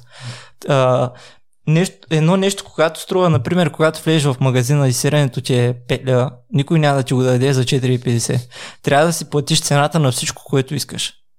А, според мен много хора са нещастни, защото те не знаят какво искат. Не знаят какво искат от живота, което е много трудно, нали? А, аз не мога да кажа напълно, че вече съм се разбрал целта и смисъла на живота, защото все пак съм на 24 години, нали? Но Просто трябва да се бориш за нещо. Ако когато се събудиш от леглото няма нещо, което да те движи, нали, ти няма да станеш от това легло. Например, аз, когато се събудя, а, мисля си за целия ден, нали, остави, че почва да ти минават сега някакви лоши мисли през главата и затова си го говорихме по-рано. Мисля, че ще е интересно да го метна. А, че нали, започва да ти минават някакви лоши мисли, а, сега навън е гадно, вали, нали ти нормален не си как ще отидеш в този дъжд да тренираш или в този дъжд да работиш, остани си в леглото. Да, но това е най-лесното нещо. Най-лесното нещо на живота, а, на, в, в, живота е да легнеш и да умреш. Наистина това е най-лесното. Според мене, а, защото не знам дали при теб е така, но хората, когато са депресирани, а, искат да спят много. Не искат да правят абсолютно нищо, искат по цял ден да лежат, това за мен не е жив човек. А, не казвам, че на никой не може да се случи. На всеки един човек може да се случи това, колкото и силна психика да имаш, какъвто и да си, може да преживееш нещо в живота и това да ти даде много голямо поражение. Но трябва да спреш да се правиш на жертва. Нали? А, сега, защото а, гледам в социалните мрежи, всеки втори има хранително разстройство, защото е модерно. Нали? Не става така. И същите тези хора ги гледам с години а, повтарят едни и същи постове в Инстаграм и постоянно говорят за това. Нали? И аз смятам, че трябва да се говори, но трябва да осъзнаеш, че освен теб, сега виж, а, аз разказвам някакви неща, как съм ги преминал и преживял и така нататък и как съм се справил с тях, но когато ме слуша човек, който има хранително разстройство, трябва да осъзнае, че абсолютно всичко зависи от него. В живота, когато осъзнаеш, че абсолютно всичко зависи от теб и всичко, което ти се случва, се дължи на теб, тогава ти идва едно вътрешно спокойствие. Караш се, е, това те кара да се чувстваш добре и наистина осъзнаваш, че можеш да постигнеш всичко или поне как да кажа поне това ще те прави щастлив, докато се опитваш да го постигнеш. Защото а, не крайната цел е важна. Самия път. Самия път е по-важен. Защото пътят учи на много повече, отколкото когато стигнеш крайната цел.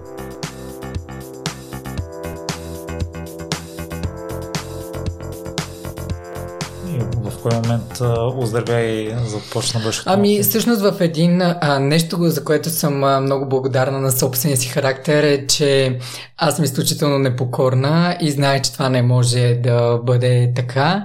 А, започнах постепенно, когато болката започна да очумяла, започнах постепенно да се натоварвам тайно от родителите ми. Хубавото беше, че те два от пътите, в които ми сложиха крайните забрани не бяха с мен в кабинета, съответно не ги бях предала после в най-чистия им вид, за да мога да а, правя каквото преценя, защото аз изключително вярвам, че тялото винаги казва, ако нещо е прекалено неправилно за него. А, и всъщност а, продължих да спортувам, слушайки а, тялото си и в един момент започнах да бягам дълги разстояния, което беше нещо, което докторите казаха, че няма да мога да правя. Стига съм до 20 км на ден, бягах всеки божи ден, така започваше всеки, всеки мой ден. Както често се смеех, гълбите в Южния парк питаха, ако ме няма, защо не съм там. О, това е сериозен прогрес от това да не можеш да спортуваш да бягаш по 20 км всяка сутрин. Ами аз истината, че не съм започнал. Това е нещо, което хората трябва да знаят. Нищо не трябва да започва изведнъж. Доста често случва хората да не спортуват и казват, утре започвам да спортувам. Чуват, че 5 км е кратка дистанция. Напъват се да тичат 5 км и след това не могат да ходят или се травмират в процеса на това бягане. Истината е, че първият път, който отидох а, да бягам, а, преживях една много тежка лична загуба. Успях да избягам 8 минути. Това беше... Дори в момента тръпки ме побиват, когато ти го разказвам. Спомням си, е, защото съм била възраст, която още нямах кола, ходих пеша 25 минути до парка, за да избягам своите 8 минути. Беше наистина много а, стряскащо за мен, но си казах, не, ще бягам 2 дена 8 минути и след това ще ги увеличавам с по 2, докато в един момент започнах да бягам много. Да, аз сега, за съжаление, изпитвам същото. Сравнявам се с най-добрите си периоди заради контузия през годината. Не, не бягам толкова редовно. Наскоро изслушах един епизод на бегашка, която също има чести контузии. Тя не се сравнява с най-добрите си ния, с периоди на контузии, в които въобще не е могла да излиза и се радва и на най-малкото движение, което може да практикува. Истината е, че една жена веднъж ми каза, всеки ден е един живот, така че всеки ден трябва да започваш на чисто. И аз смятам, че това наистина е много правилно, защото хората не сме роботи, имаме добри и лоши дни, имаме неща, които ни влияят емоционално и физически и важното е да направиш най-доброто за деня. Тоест този живот днес да си направим най-доброто за себе си. Да, има една сентенция, че всеки ден дава 100% от а, възможностите си, но тези 100% във всеки един ден може да са различни. Да, и аз вярвам в а, това. Дори понякога да искаш да дадеш 100 за днес, но да не можеш да ги дадеш, човек не трябва. Защото аз по принцип съм много самокритична. А, обичам, както казах, дисциплината и съответно, ако съм си поставила дадена цел, а, преди продължавах въпреки болката или въпреки това, че усещам, че тялото ми иска да спре, а моя съвет е човек да не продължава въпреки това. Тя, ние трябва да чуваме какво тялото ни иска да ни каже, защото в един момент а, то прави така, че болката да е единственото, което чуваме. И в един перфектен свят всички уроци, които ти си научила, може би е добре да ги спазваме, но някои хора предпочитат едните крайности не се съобразяват с болката. Всъщност тънка ли е границата между добрата болка и дали може да продължим или не? Истината е, че а, изключително тънка. Аз съм човек на крайностите. Смятам, че зад крайностите се крие страст, която не е насочена в правилната посока и човек трябва да се научи а, да я контролира, защото сега ще цитирам баща ми. Той често казва, генетичната гаранция в един момент започва да намалява. Аз често се смея над тези негови думи, но те са истина. Тоест, ако в един момент, а, а, как да кажа, може да натискаш изтри на грешката, изтри на грешката, в един момент грешката остава там за постоянно. А, така че вярвам, че човек трябва да стига до да прави границата между здравословната, така да я наречем, болка, която е от умора, пренатовареност. Да, наистина има моменти, в които човек решава да направи по-голяма тренировка или по, а, по-дълго бягане и съответно ще почувстваш повече умора. Ясно е, може да те заболят мускулите, а, но ако се усещат а, парещи болки или изтръпвания, човек, човек трябва да спре, защото това са крайните сигнали преди тялото а, да се травмира. Габи, ти като рехабилитатор и с напредането на науката, всъщност има ли някоя контузия, която е неизлечима и която няма да ти позволи да спортуваш и да се движиш? Истината е, че са все по-малко. А, прекъсването на гръбначния мозък е едно от а, тези неща. А, съответно и някои травми, които са с прекъсване на периферни нерви към а, крайниците, но са все по-малко за наше щастие. Физиотерапията напредва изключително много, медицината напредва изключително много и се намират а, методи и заместителни механизми, по които човек да може да извършва всичко, но ако това не е а, породено от а, някакъв, как да кажа, външен механизъм на травма, е хубаво човек да не си позволява да стига до там. На база какво се получават тези скъсвания на нервите? Ами, обикновено се получават на база на много сериозни а, преразтягания или пък на усилия, които тялото не е готово да понесе, съответно и на удари с, с примерно, сблъсък с колело или някакви такива, които вече са си наистина с външен а, механизъм. Другото, което е а, дисковите херни, които плащат изключително много хората. А, това е една диагноза, която, с която много хора живеят от, и от която много хора се страхуват. Истината е, че те са лечими в повечето случаи, лечими от гледна точка на това да не се а, задълбочават и човек да може да прави всичко, но понякога, когато човек неглижира болката, се стига до много сериозни до много сериозни дискови херни, които трябва вече да се оперират и това да бъде единствения начин по който да се лекуват. Хубавото е, че отново медицината е напреднала до там, че те така да се лекуват оперативно, че човек да може да прави всичко след това, но истината е, че страховете са тези, които след това контролират хората с това да се ограничават как да живеят. И ти си е пример, защото имаш две дискови херни. Истината е, че имах три. Въпросът е, че вече имам само една, след като толкова години а, спортувам. На последния ми ядрено-магнитен резонанс миналата година се оказа, че двете от тях са свили. Едната е почти невидима и само една, която е по-голяма, но тя е под този пресен, който е разместен и съответно там няма как диска да бъде в пълното си добро състояние. Но аз правя всичко в живота си и тя не ме ограничава. Ходя по планини, тренирам с тежести, плувам, играя баскетбол, когато преценям. Истината е, че не играя, защото ме натъжава, но ако реша да играя, мога. Габия, на какво даваш това, че различните лекари са на различно мнение и са в двете крайности. Едните казват не спортувай, другите няма нещо неизлечимо или няма никаква контузия, която да те спира да спортуваш при положение, че а, такова естеството на работата, че те ежедневно трябва да са нати с нещата, нати с новите проучвания. Истината е, че за мое голямо съжаление все по-малко лекари препоръчват на хората да се движат. Това е нещо, което аз не мога да си обясня. Опитвам се да си го обясня с това, че те вярват в това, но не мога да си обясня защо вярват в него.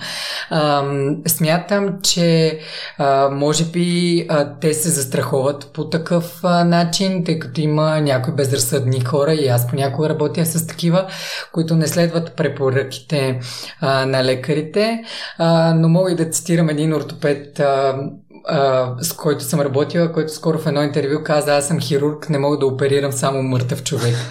Съответно, вероятно, предвид, че тяхната а, професия е свързана с, с оперативните намеси а, и с този начин на лечение, те вярват в това.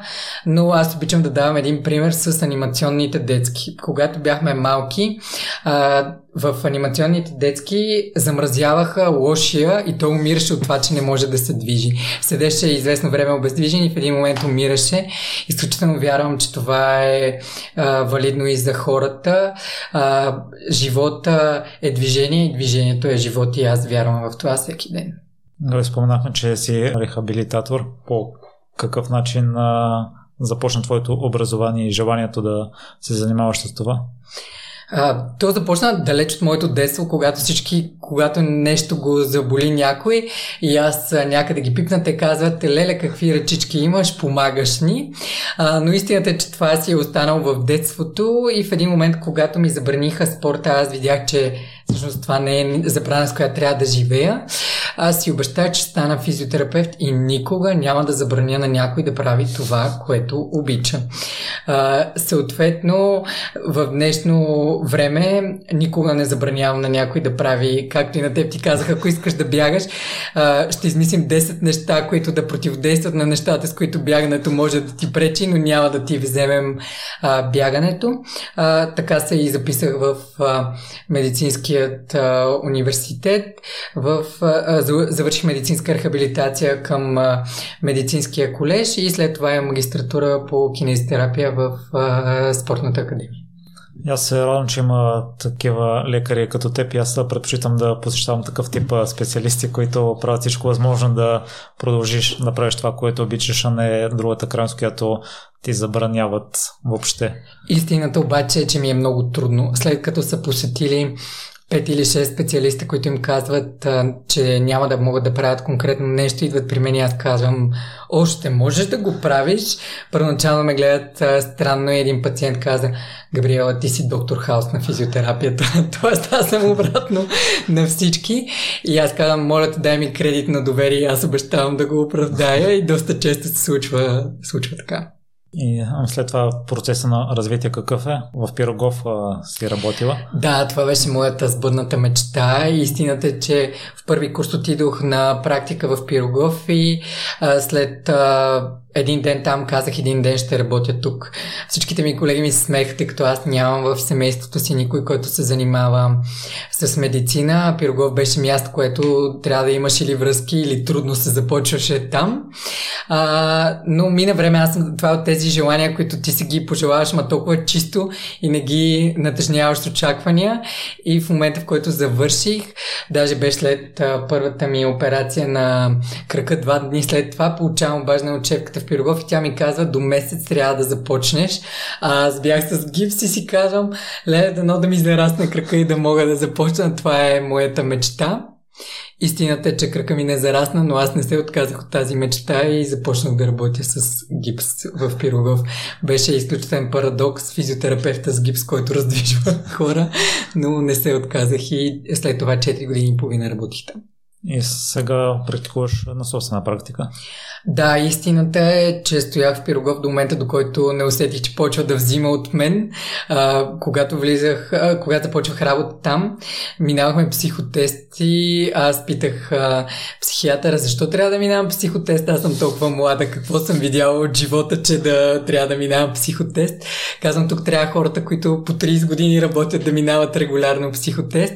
И той каза, Габи, тук всички влизаме различни и излизаме едни и същи. на мен се стори изключително цинично, но видях, че наистина в един момент а, рутината там започва да променя хората и всъщност аз си тръгнах в момента, в който усетих, че мога да вляза в тази рутина.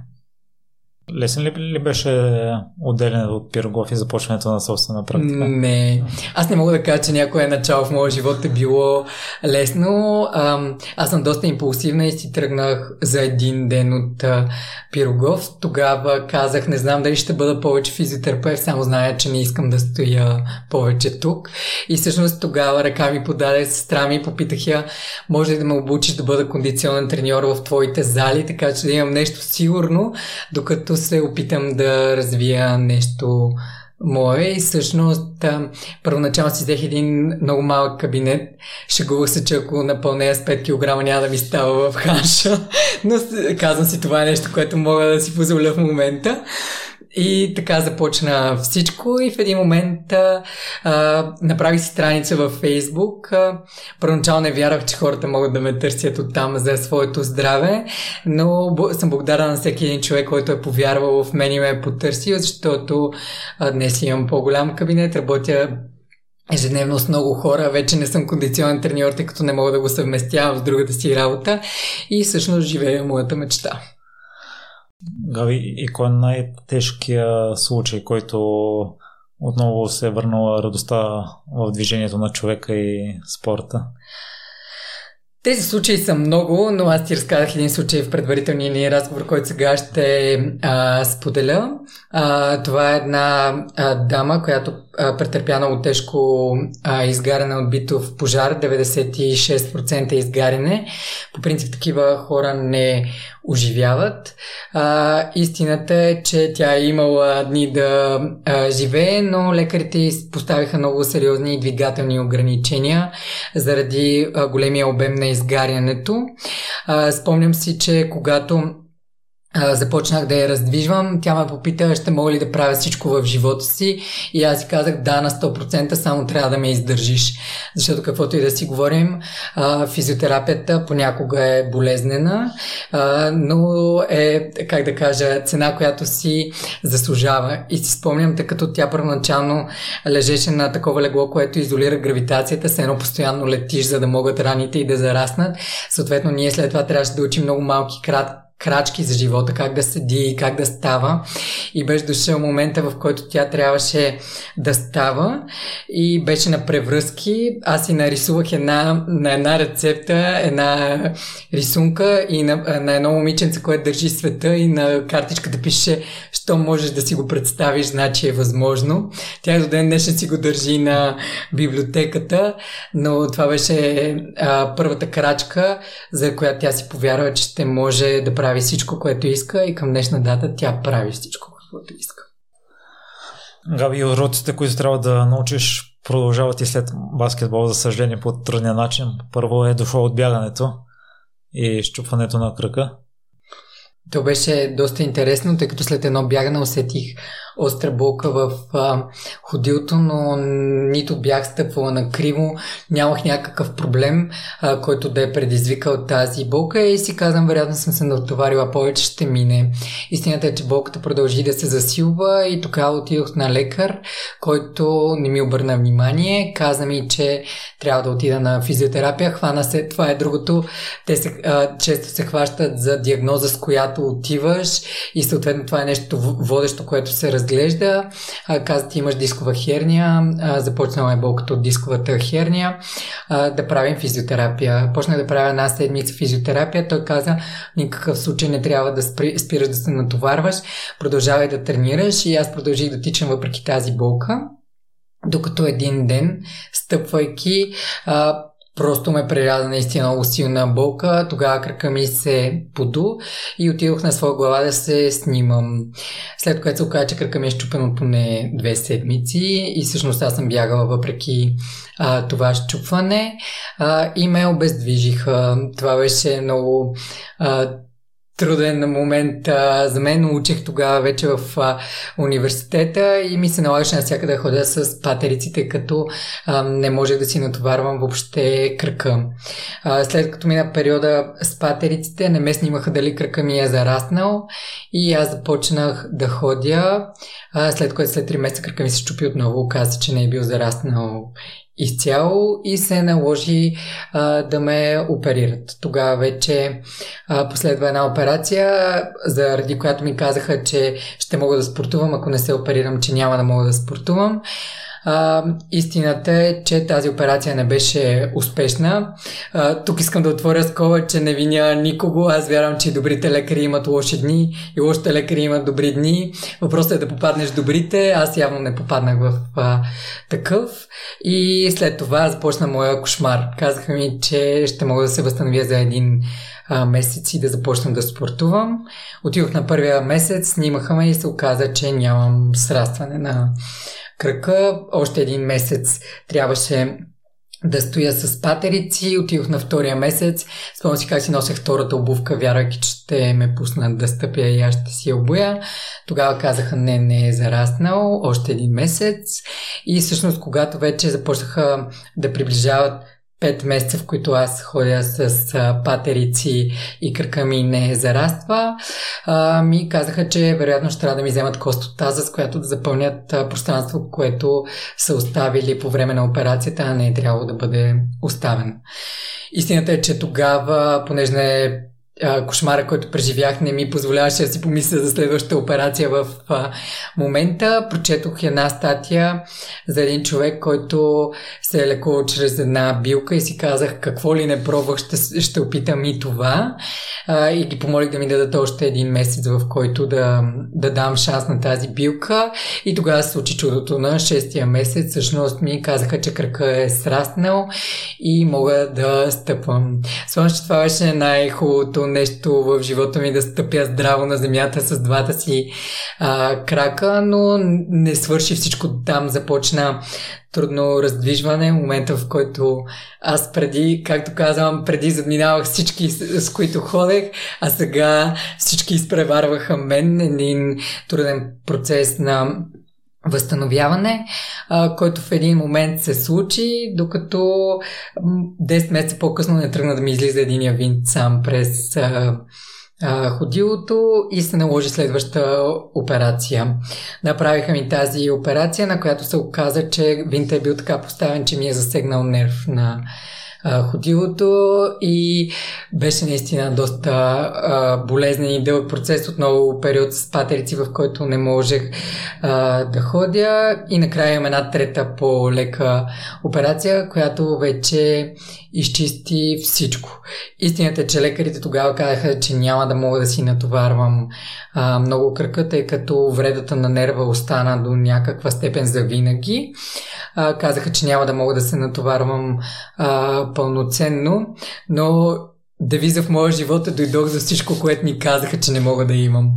А, така че три месеца по-късно аз направих първите си 5 км бягане в Южния парк. Бягах кратко, имам предвид кратко като период, може би един месец, просто исках да докажа на себе си, а, че мога да бягам отново, но вече бягането беше дало всичко за мен в този живот и се беше появила новата ми страст, кондиционните тренировки, така че тогава продължих с тях. Да завършим процеса с операцията. За съжаление, това не е единствената операция с лекарска грешка. Да, да. Истината е, че в моя живот, за съжаление, това нещо се повтори.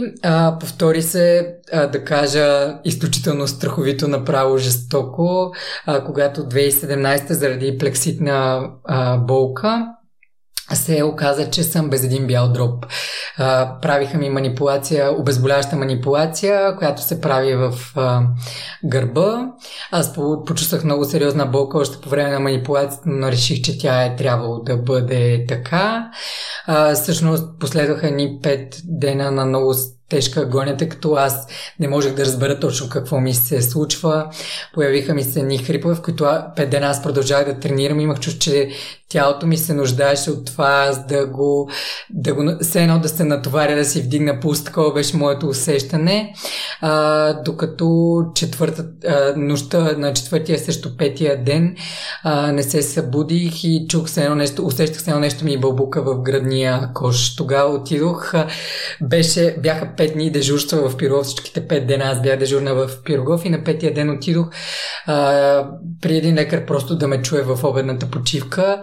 Никой няма да забравя изражението на този човек. Той просто ме хвана за ръката и започна да ме дърпа към а, спешното. Каза или е белодробна емболия или нямаш дроб. А, спомням си, че за част от секундата това прозвуча толкова страшно в моята глава. А, снимаха ме, оказа се, че нямам дропи и гръдната ми клетка вече е започнала да се пълни с течност. Веднага ме вкараха за а, операция и никой няма забравя за въпроса, който зададох на доктора. Доктора, ще мога ли да спортувам след това? Той беше толкова изумен. Погледна ми и каза, Габриел, това е живото спасяваща манипулация. Мисля, че има по-важни въпроси от това в момента. да, това, този а, случай беше повратна точка в моя живот. Преди това живеех без никакви страхове, но истината е, че тогава разбрах, че човешките сърца са силни, но живота винаги е бил крехък и може да се щупи пред теб за секунди.